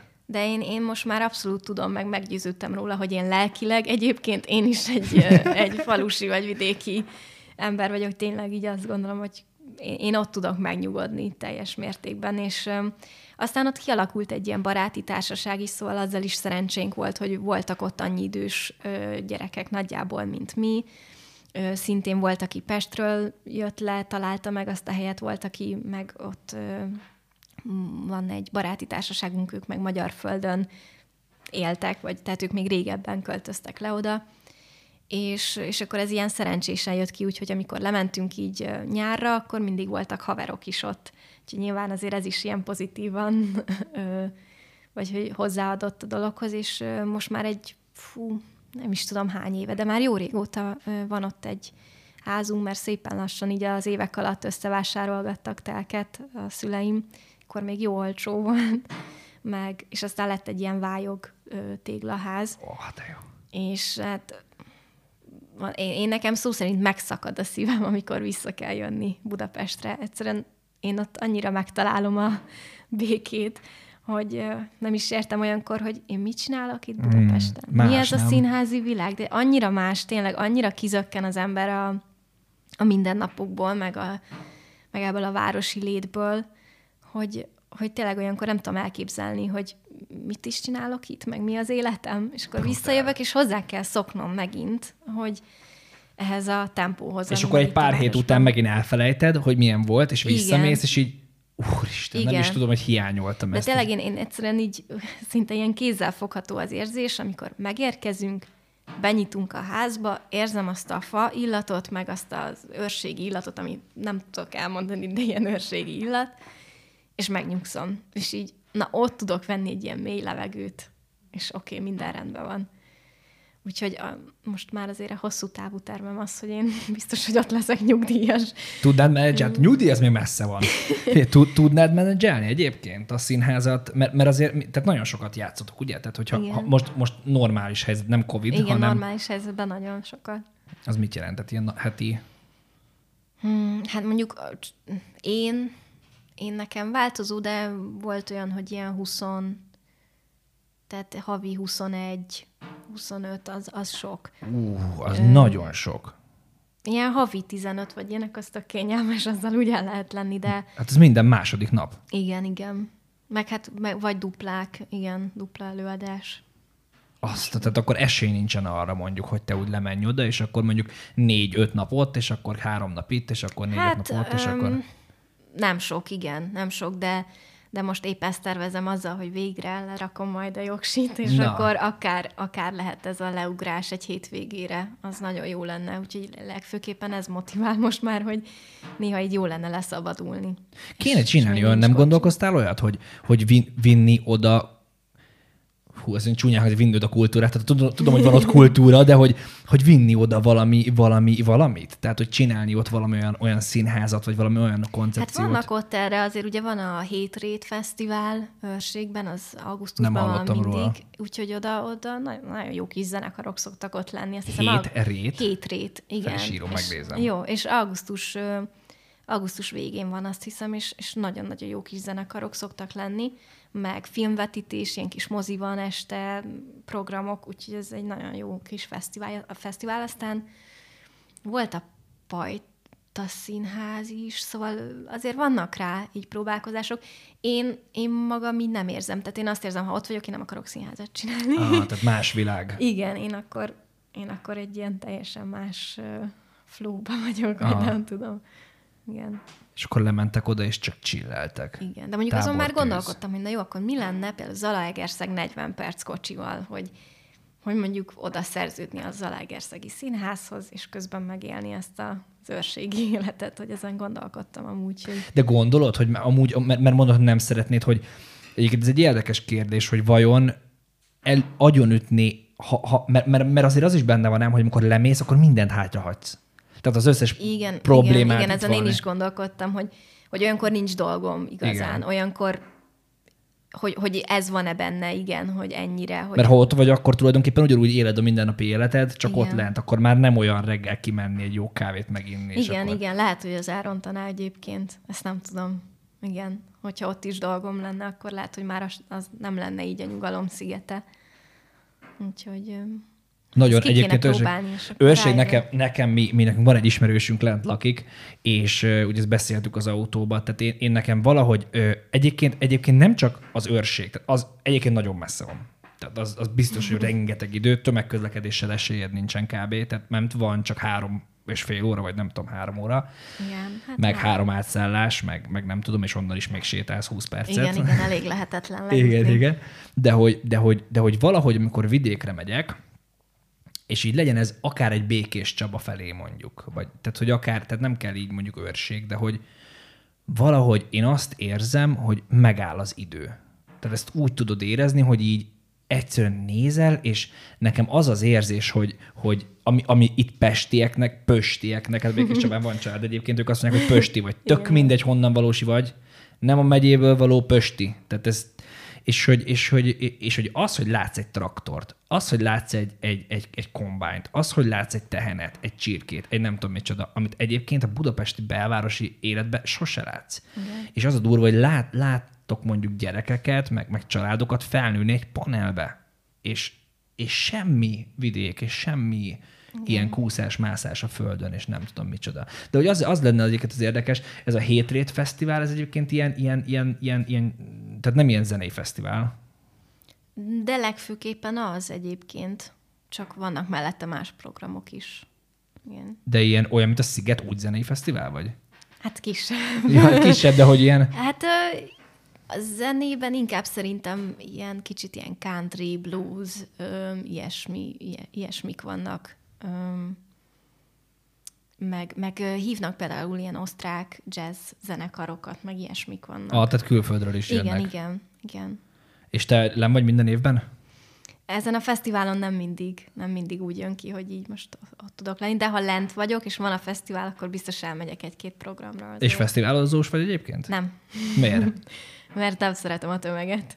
De ez, ez Prikovic se? Tehát a, így a... Prikovic se. Nem, Komolyan? nem. Én én soha nem voltam a szigeten, engem egyszerűen annyira nem vonz, hogy, hogy például ott nem voltam. Persze azért egyszer elmennék, hogy azt mondhassam, hogy ez szörnyű volt. ja, hogy hival official, igen, igen. official hogy csak így volt. a vakvilágban mondjam, hogy ez borzalmas lehet, de tényleg annyira nem, néha ilyen tömegiszonyom van, hogy, hogy azt gondolom, hogy, ez, hogy nem érezném így jól magam. Mm. Mm, úgyhogy, úgyhogy nem, nem, nem vagyok egy nagy fesztiválozó, az ördögkatlanon voltam és végig zuhogott az esre, és én voltam az egyetlen, aki gumicsizmát vitt, és röhögtek rajtam, hogy na, ez készült. Ördögkatlan? Igen, igen. Nem is hallottam róla. Nem? Nem. Na hát az egy ilyen nagy művészi fesztivál. És Nem most már egyre nagyobb amúgy ezen szomorkodnak, hogy hogy kinőtte magát. De ez Igen. olyan, mint kapolcs? Vagy, vagy, vagy... Igen, igen, abszolút. Olyan, mint kapolcs, csak az ördögkatlan. És merre felé van az? Mm, Palkonyán talán, az az egy, három helyszín van, és most nem Megfogtalak. eszembe. Kiguglizzuk. Úristen, ta, nem talián dörög, de az, az kapolcson van. Most összekeverem. Jó, Mindegy, igen, googlizzátok valahol. ki. Mindenki Google, ördögkatlan, mindenki googlizza ki. Hát ez egy ilyen nagy, tényleg sátrazós, ilyen gyönyörű környezetben, és színházi előadások a tornateremben, meg mm. zenekarok, meg Alter. minden. Alt, kicsit Alter. alterebb, ilyen Művészi. kicsit hippi alter. igen. Az milyen egyébként, még így lezárásképpen, az, az ilyen bántom, amikor valaki azt mondja, ő egy művész. Bántó? Nem bántó szerintem, de mondjuk amikor rám így Csak. De amikor rám ugye azt mondják, hogy művésznő, akkor mindig nagyon furán érzem magam, amikor úgy köszönnek, mert egyáltalán nem érzem magam annak. Aha. És akkor azért mindig olyan, olyan fura, vagy, vagy emlékszem, hogy anyukámat úgy szólítják meg, hogy akkor művésznő.